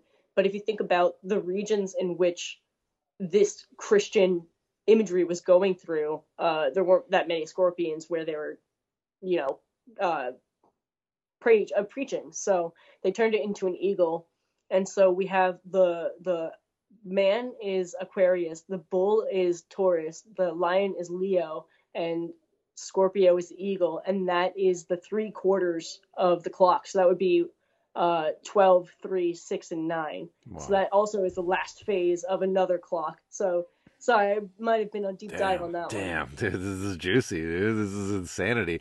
But so, like, in in terms of, like, do you think that there, uh, it's it? There's so many, so many thoughts about this, but like, do you think that there is like oh god and again it comes back to the parallel realities thing too but like in just steering it into this reality and these these sort of like this this this uh this um legacy of prophecies and stuff is it because we just we live on a planet where there are extinction events and we know these things happen and we're kind of obsessed with it and so that's just part of our stories as a people or do you think there's like literally something that is like coming and being predicted? Or is it just like always happening? Like if you just cycle through time there the world is on fire these things are happening like people are dying off there's plagues there's you know like because i mean if you look at it things are sort of there's more people that have been alive than ever before. More people are living at a at a higher level than anybody in history.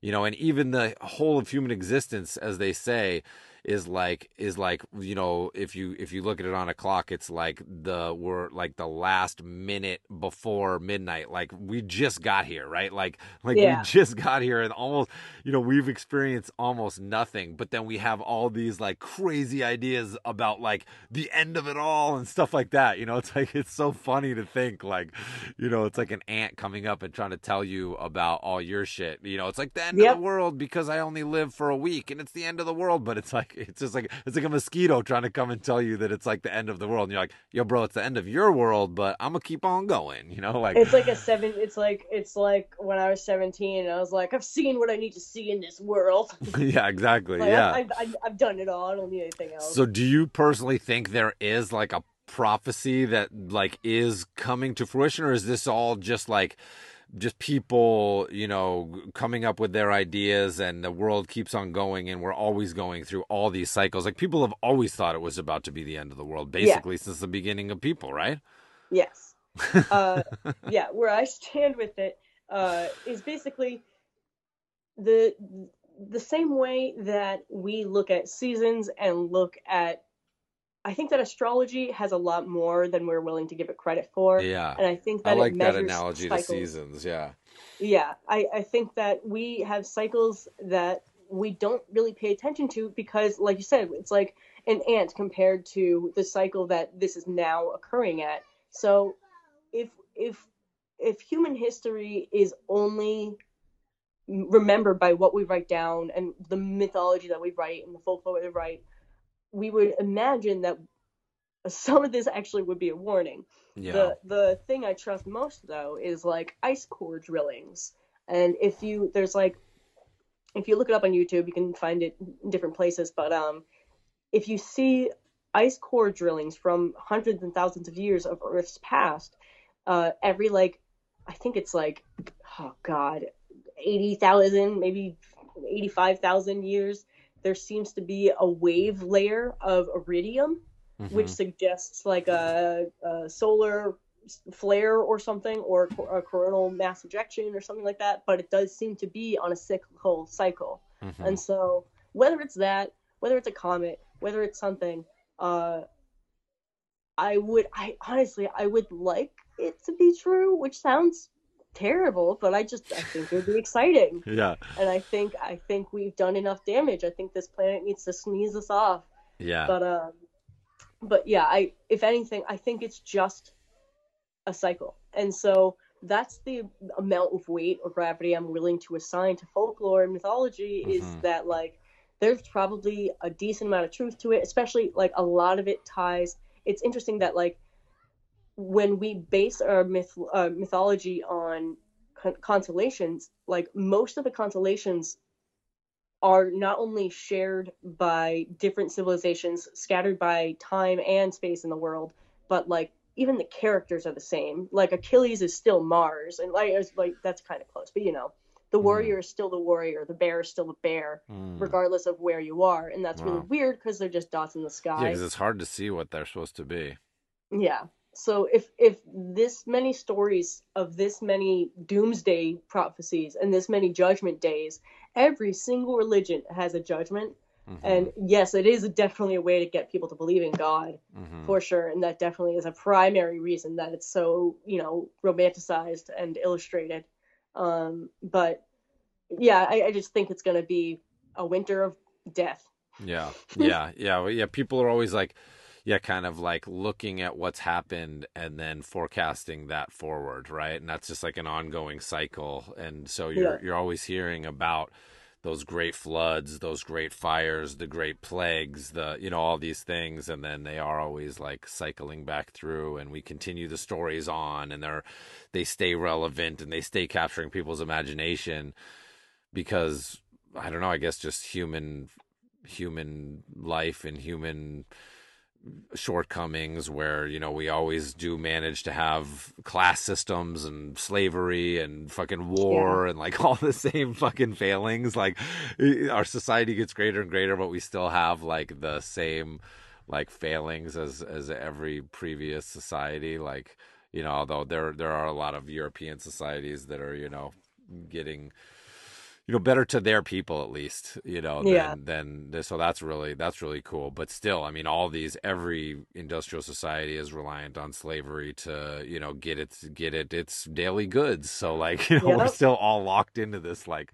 really old school uh, way of are- way of going about things Living in an empire of very wrong things. That's so crazy, man. I remember when I was like a kid, like when I was a teenager and I first started to realize this stuff, and I was like, wow, that how fucked up is that? If you just go through your life as a normal person, you're participating in war and slavery and all this shit that like we're supposed to be learning is bad, but we're all doing it. It's all just out of our sight, and so it's out of our mind, and we all just go about our business. That was one of the first things where I started to really be like, and then when people would be like, well, pol-, and then when people would be like, well, politicians, you know, they lie, and they, you know, they, you know, that's part of politics. And I was like, I'd just be like, well, why, why? We're not supposed to lie to each other, but we, ex- but we accept that the leaders of the world, the world is so complicated that they have to deceive us to run it. Mhm. I was just like. None of this is making any fucking sense to me, and that's when I really started to like started to start to peek behind the veil of mainstream reality because just none of it would add up, you know. So It's weird. yeah, it's so insane, man. Yeah, so I, I honestly I think this world is gonna continue to crumble. And like I know I sound like a dick saying that, and I'm sure that like I'm also going to I'm sure I'm gonna suffer more than I'm currently suffering. That's what life is. But like I, I just don't think the world's gonna it might bounce back for a little bit, but I, I, I think the world's gonna end. And maybe I'm wrong. That'd be sick. What is I what do you mean the world's gonna end? Like what is ending? You mean like where in the where are we in the process of that? I oh my god, I, I, I keep hoping that it's gonna be in like the next few years. Oh God. Um, um, I believe, I, believe that there's other dimensions and stuff, and I think I, I'm just kind of sick of this one, man. so how does like- that figure win into like a into like a quantum? You know the the the quantum fucking realm. You know infinite parallel realities, infinite variant realities. Are they all doomsday? Is it is it a human condition? Is it in your mind? Are they in all the realities? Are they in none of the reality? I mean, what what does it mean if there is infinite realities? How could there possibly be a doomsday? How could it? No, I think it's I think it's the end of the world. If you believe in different, dim- like, but what about the in different- world in other dimensions? What about parallel worlds? Well, parallel worlds are also remote. Like there can be di- uh, distortions in time, Right. so you can still visit that. But like, I mean, yeah, I think I think you would have to visit it in a reality in which you can visit parallel worlds. But I think that Right. parallel world can will always exist because everything always exists outside of space and time. Right. So, So, there, reality, so there is non-doomsday scenarios out there, but you feel like we're Yeah. in a doomsday scenario, I just yeah, just this world, and not just like, a yeah, natural. It's not. It's not just the nat. Do you feel like it's the natural order of things, or do you feel like there is a, you know, h- humans in particular have the have have come along, and we are ushering in the end of the world. I think it's just a reset button. I Yeah. think that I think that like humans, like we said, humans have only been here for a little bit, and this is you know this is definitely more fringy, but like we have very small clues that civilization has existed way before we knew about it. Right, like And, like- before the ice age and all that stuff, like Yeah. big big civilizations. Yeah, and so you know, I I like to think that whether it's human life or other life, I, whether it's just dinosaurs for like fifty thousand years or hundred thousand years or a million years, whatever.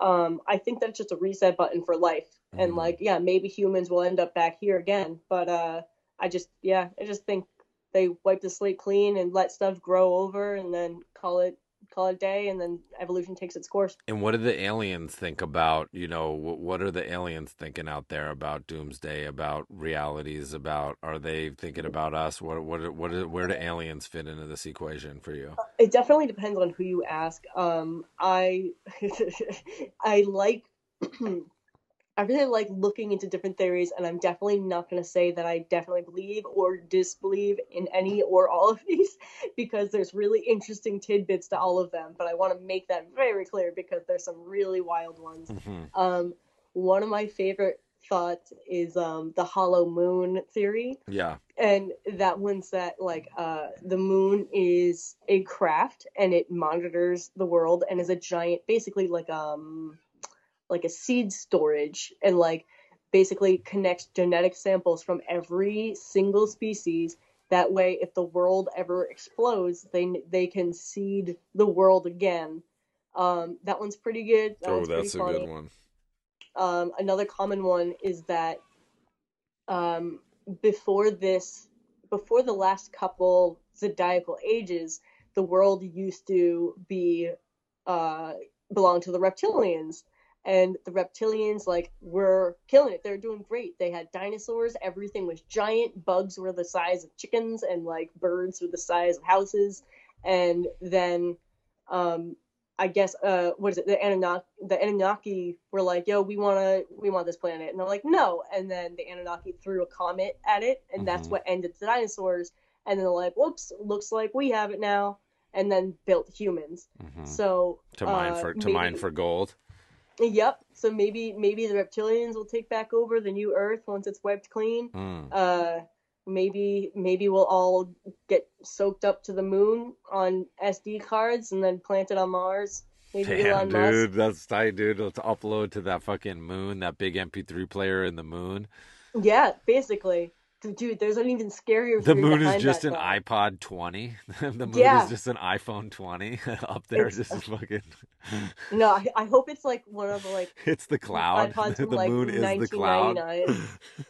That's where Yeah, everybody's backup yeah, photos are. Yep, the quantum, uh, the collective unconsciousness is kind of like a cloud. Oh my god. Uh, yeah, dude, there's there's an extra deep theory, a juicy theory on top of the hollow moon theory, and that's uh, in in before the moon was at Earth, I think it it it orbited a different planet, and the people there knew that their time was up, so they uploaded their consciousness onto the hard drive of the moon, like you said, hmm and then the iPod, and then um, iPod Moon, iMoon. Yep. Trademark. And then a virus fucking like an like a bad alien took over the moon and then used all of the people's consciousness to basically infiltrate other worlds with their consciousness. So they Oh, basically shit. took their consciousness hostages so they could take over other planets. Damn, that's a juicy one. Yep. It goes it's it's great. I love alien theory. Yeah, I It's heard one so about the moon recently where it's like a giant energy reservoir and it's like sucking all the like energy from the world and storing it there for use of other Yeah, other alien that's why- civilizations.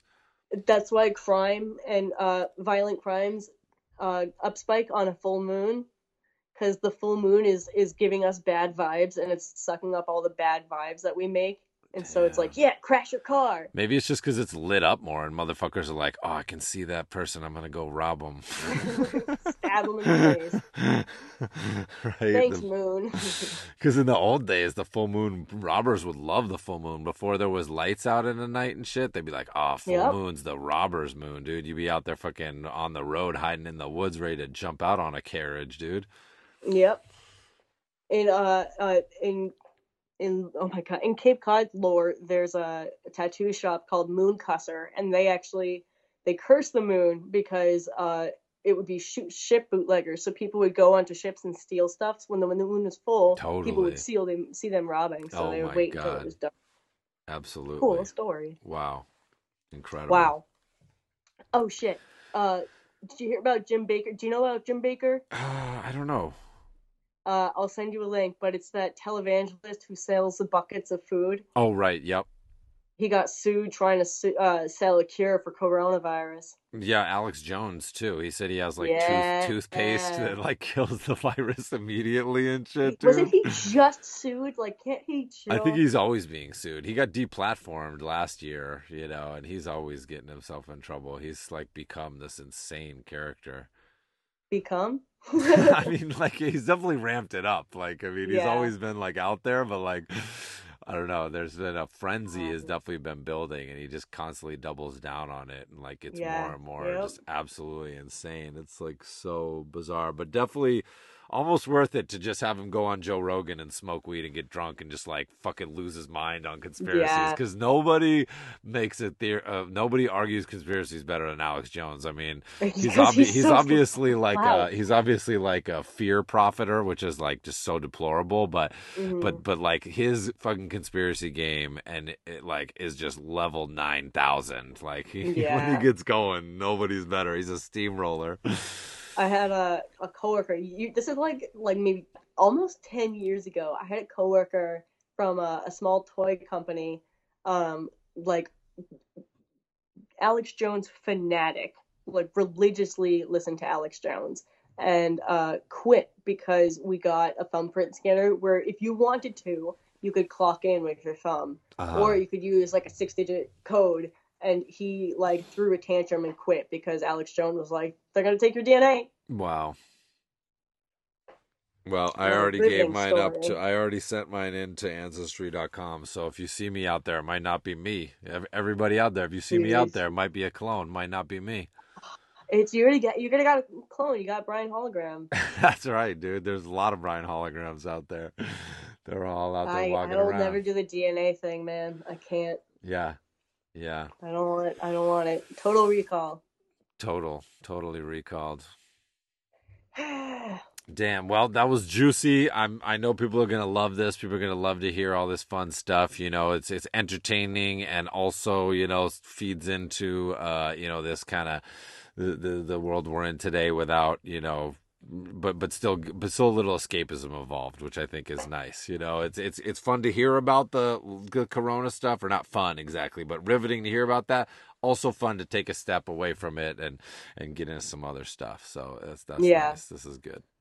I would say the last thing I'd throw out there as terms of like magic and art is uh, if you get yourself a set of golden ratio calipers, you can make them. When I made mine, it was a little bit less. It had wiggle room, so it was a little bit less reliable. But um, they're like twelve bucks online, and they are one of the more helpful tools I've ever had in my arsenal of uh, art supplies. So I would definitely check that out, and you can study and create more um, proportional golden ratioed art with it. And That is really cool helpful. That's very cool i'd like to do more of that on purpose you know i don't know if it comes through intuitively or whatever but i would definitely love to love to get into some of that try to try I to bet it does to a certain extent, and I bet it would. Yeah, it's Well, definitely. I think that's a lot. I feel like that's a lot of what I'm doing when I draw. It's like I do so much drawing and erasing and probing and rearranging, and I feel like you're you're going to to until you see those things start to form. You know, I'm sure there is. Yeah. A, I'm sure you could, you know, put that They spiral and the superposition. triangle and yeah, all those things. I'm sure you could start to throw it over some pieces and start to get some cool insights into why why you know your own artwork is laid out the way it is without even doing it on purpose. You know, it's pretty cool. Yep. It is pretty pretty, cool. cool. I've done it. I've sat down with books and just gone page, page, painting by Yeah, painting, and like found these hidden ratios. It's so cool. Wow, that's right. Um, that's right. Awesome. We could all for learn to be more powerful and deliberate with these using these ancient methods of visual pleasure. Right? I always say you want to you want to make it very pleasant for the viewer's eyes to just come in and walk around your piece. I want my I want my artwork to be like a hot tub that people want to linger in, you know. So that is very much Yep. in that realm of that of those magical visual spells, those golden ratios, those all that stuff. So I love that. It's it's a giant open book, and I highly suggest everyone dive into it because you're inside for weeks, if not months. Exactly. Great time to dive in Hermeticism, to fucking uh, Kabbalism, Kabbalism, and Kabbalah, and, and, and tarot, and all this shit. So, uh, yes, Make feed your heart's delight. Now, do you have any juicy recommendations on if people are like, oh wow, some of this is cool. Where can I find find out more about it? Do you have some like juicy uh, touchstone books or so, anything to dive into? Absolutely, I would definitely check out Manly P. Hall. Mhm. Um, his book, that book has taught me a lot. His lectures have also taught me a lot. They're Mhm. really, really great lectures. hmm Um, other than that, I would grab a book, uh, a tarot deck, and a book, and just look into it, look at the symbolism within it. And um, other than that, I would definitely check out the Looney Tunes episode of Donald Duck teaching sacred geometry because it's like 20 minutes long. They talk to Pythagoras and they talk about sacred uh, mathematics in the octave. They talk about the history and architecture of sacred geometry, and it's awesome. It's That's a perfect cool. introduction to all of this. That's cool. Yeah, that that Donald Duck one is awesome. Do you remember what it's called? I think I just looked up uh, Donald Duck teaches sacred geometry. Oh, there you go. Boom. There. Who? Oh, wait, but like get a different one. So one I I sent you one, and it's got this like awful opening of like a guy like with a gun being like secret knowledge. duh, duh, duh," oh shit. then- so I'll find you one that isn't that. yeah, I know what you mean though. I've definitely watched it, and I think yeah, you sent it to me. You sent it to me like a year ago, and we watched it again. Probably. I feel like when I when we were talking about the magic stuff. Yeah. Cool, man. Well, it's been really nice to catch up with you and hear about all this cool stuff that you're getting into. And uh, yeah, awesome. And Hell yeah. and- Thank you for and- having me. It's always yeah. good to catch up. Yeah, and where can people find your work and what you're up Uh, to?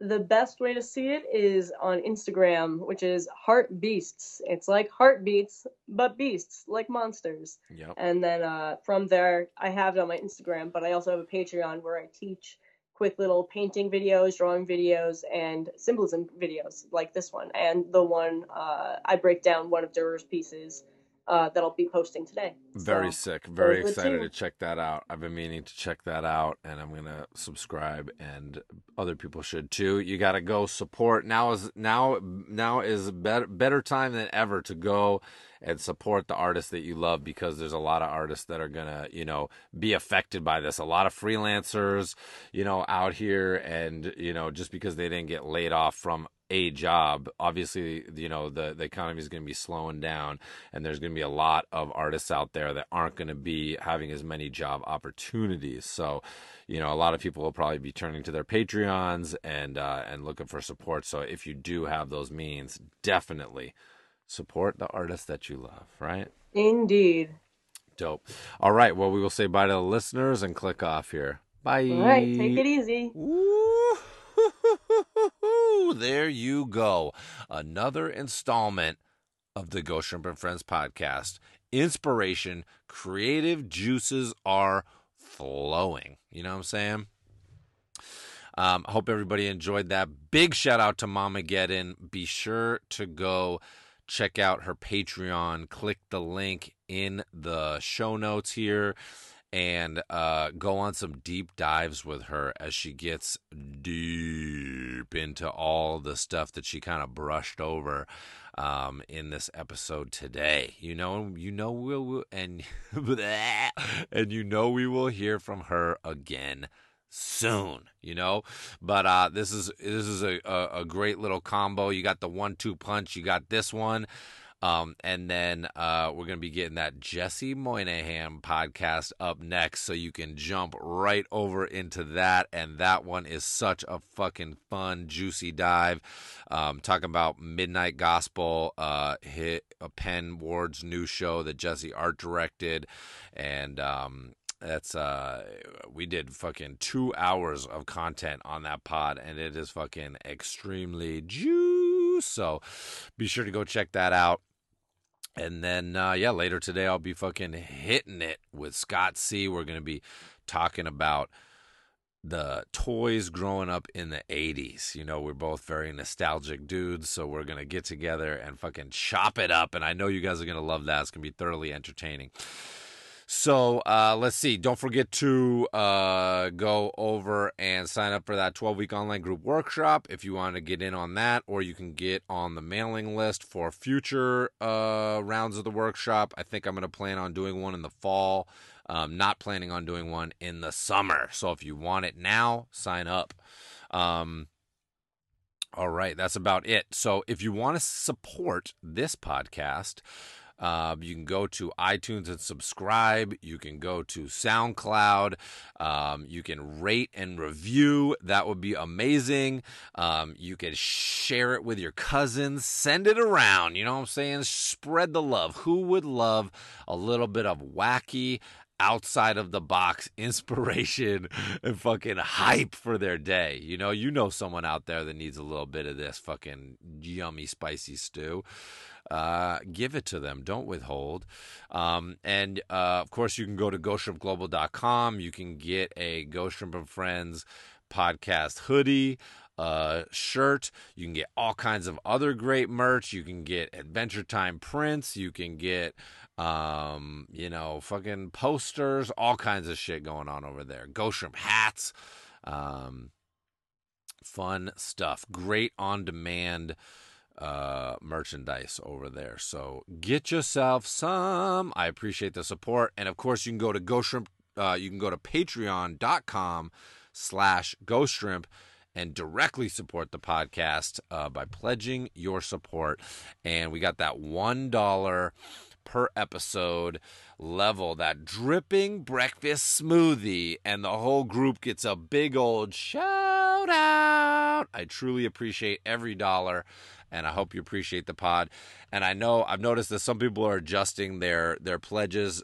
I I totally understand that. You know, if you're if you're strapped for cash right now, if you are not sure where your next where your next payment is coming from, if you got laid off and you need a job, hey, no worries. Don't even think twice about it. You know, of course, I love your support you know but uh but everybody's got to put food on the table everybody's got to get by and we will always be here so you can always come back and throw some love at us and you know if you if you are totally secure and you've never supported this podcast before now's a great fucking time to do it you know what i'm saying um, all right, now at that two dollar per episode level, we got that beef stew shout out. It's meaty and it's juicy, and if you put a little hot sauce on it, like I do, it's spicy. All right, let's jump into it. The first shout out of this podcast is none other than Olive Furbolg get that beef stew. Oh, we got a current workshopper about to be in that alumni group next week talking about Craig Bowers out there in Japan chilling. Got another bowl of beef stew going out to Sam Bag. Get that bag, Sonny. We got another workshop alumni out in Jersey. You know I'm talking about the boy Shell Durkin. Oh shit, another alumni out there in Armenia. My girl Shamaram, the queen of comics. Oh, I got a burp coming. Uh, oh my god, excuse me. That's so. That is so rude. Please this podcast is real and raw. You know what I'm saying? Whatever comes out, comes out. We're gonna be farting. We gonna be burping.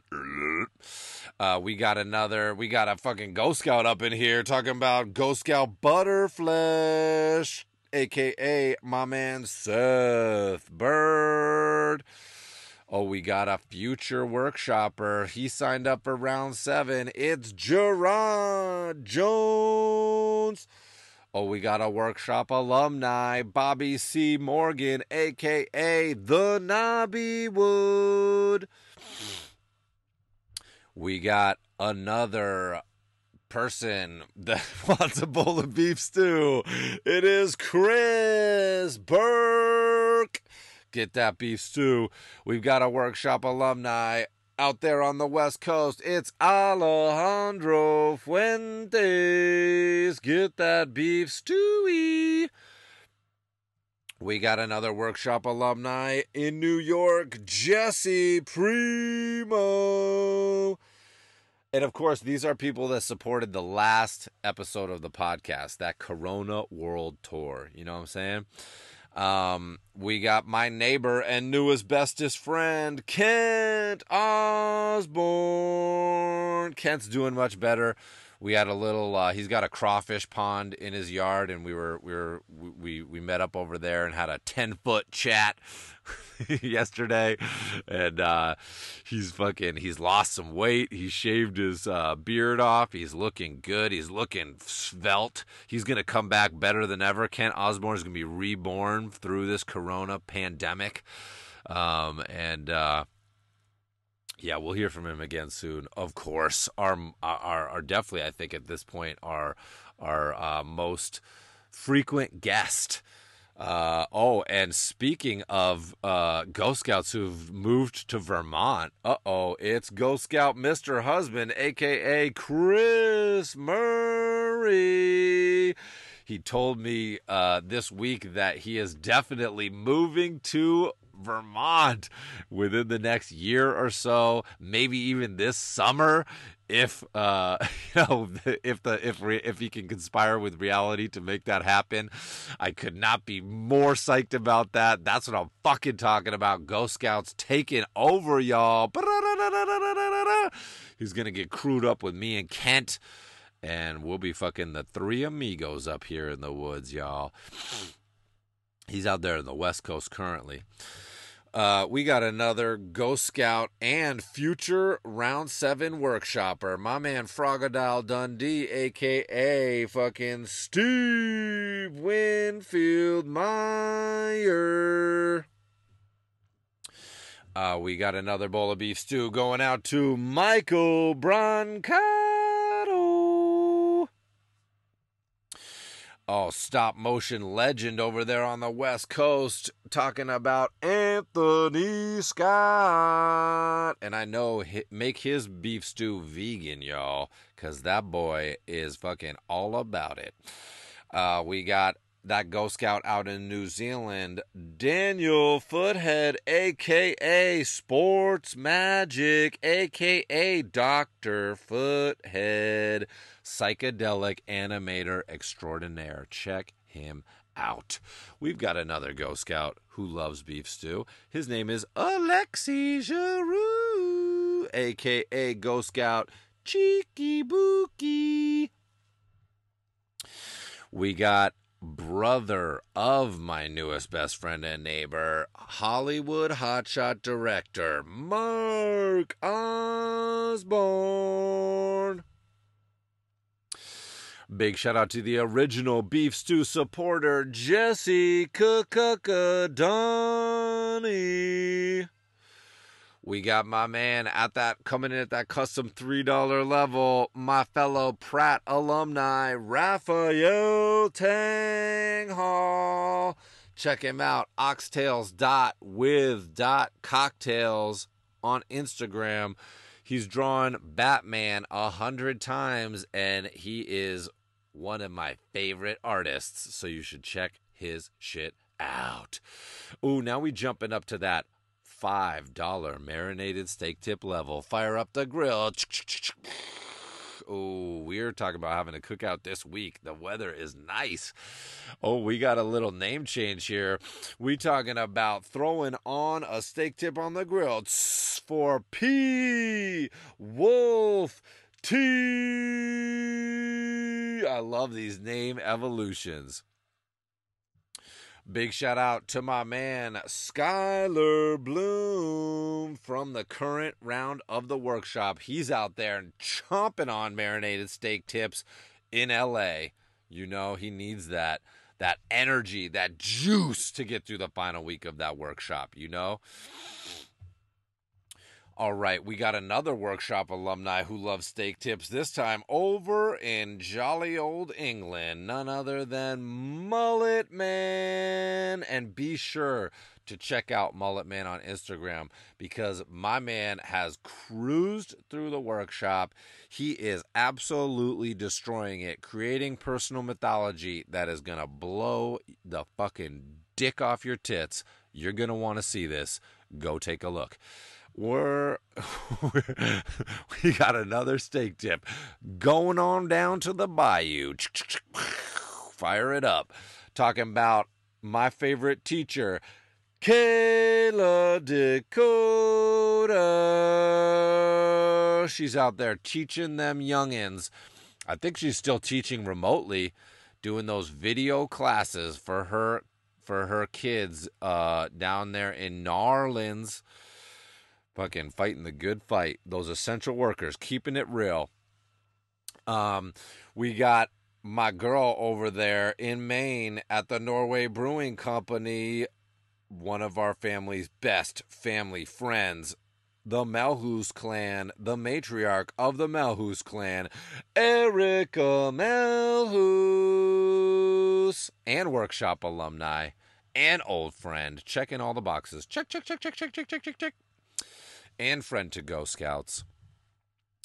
All right, now we are going down, down, down into the depths of fucking hell to check on what old Satan's got cooking, and it is none other than his own dick. He's grilling up Satan's marinated tube steak at that $6.66 level. And we got a fat old tube steak on the grill for my man Zeta. He's a workshop alumni and he's also an alumni of Oyster River High School, mm, the high school that I that I was forced to attend as well. And last but not least, we got year six camp champion Krognak, aka Beard Lips, aka John Mansfield, with that vegan Satan's marinated tube steak. Big shout out to the homie. And of course, the inaugural Maple Scout, even though we had to postpone it. Well, there you go. There's an episode for your enjoyment, for your entertainment. We gonna be fucking dropping some some other ones on you pretty quick here. So stay on your toes. Make sure you are out there thinking about that dream life, setting those goals, working on those sick fucking drawings. Now's a better time than ever to just get some new work up, get it out there, fucking just fucking all the things we've been talking about, taking a breather, fucking having a little fucking meditaciones, you know, what what is going on in the world right now? What is your take on it? You know, don't just absorb everybody else's takes. Think deeply about what this means to you in your life because there's some profound lessons going around out there. There's some profound messages from life to everybody right now. That's the positive in this. The shakeup of this whack mainstream reality that we are always combating. You know, maybe coronavirus is somehow, in some crazy way, going to be our ally in fucking shaping a more fucking amazing dream world for for more of the population on this planet going forward, you know? All right, y'all. Well, stay productive keeping that high morale lifestyle, and we will see you very soon on the next episode of the Ghostshrimp and Friends podcast.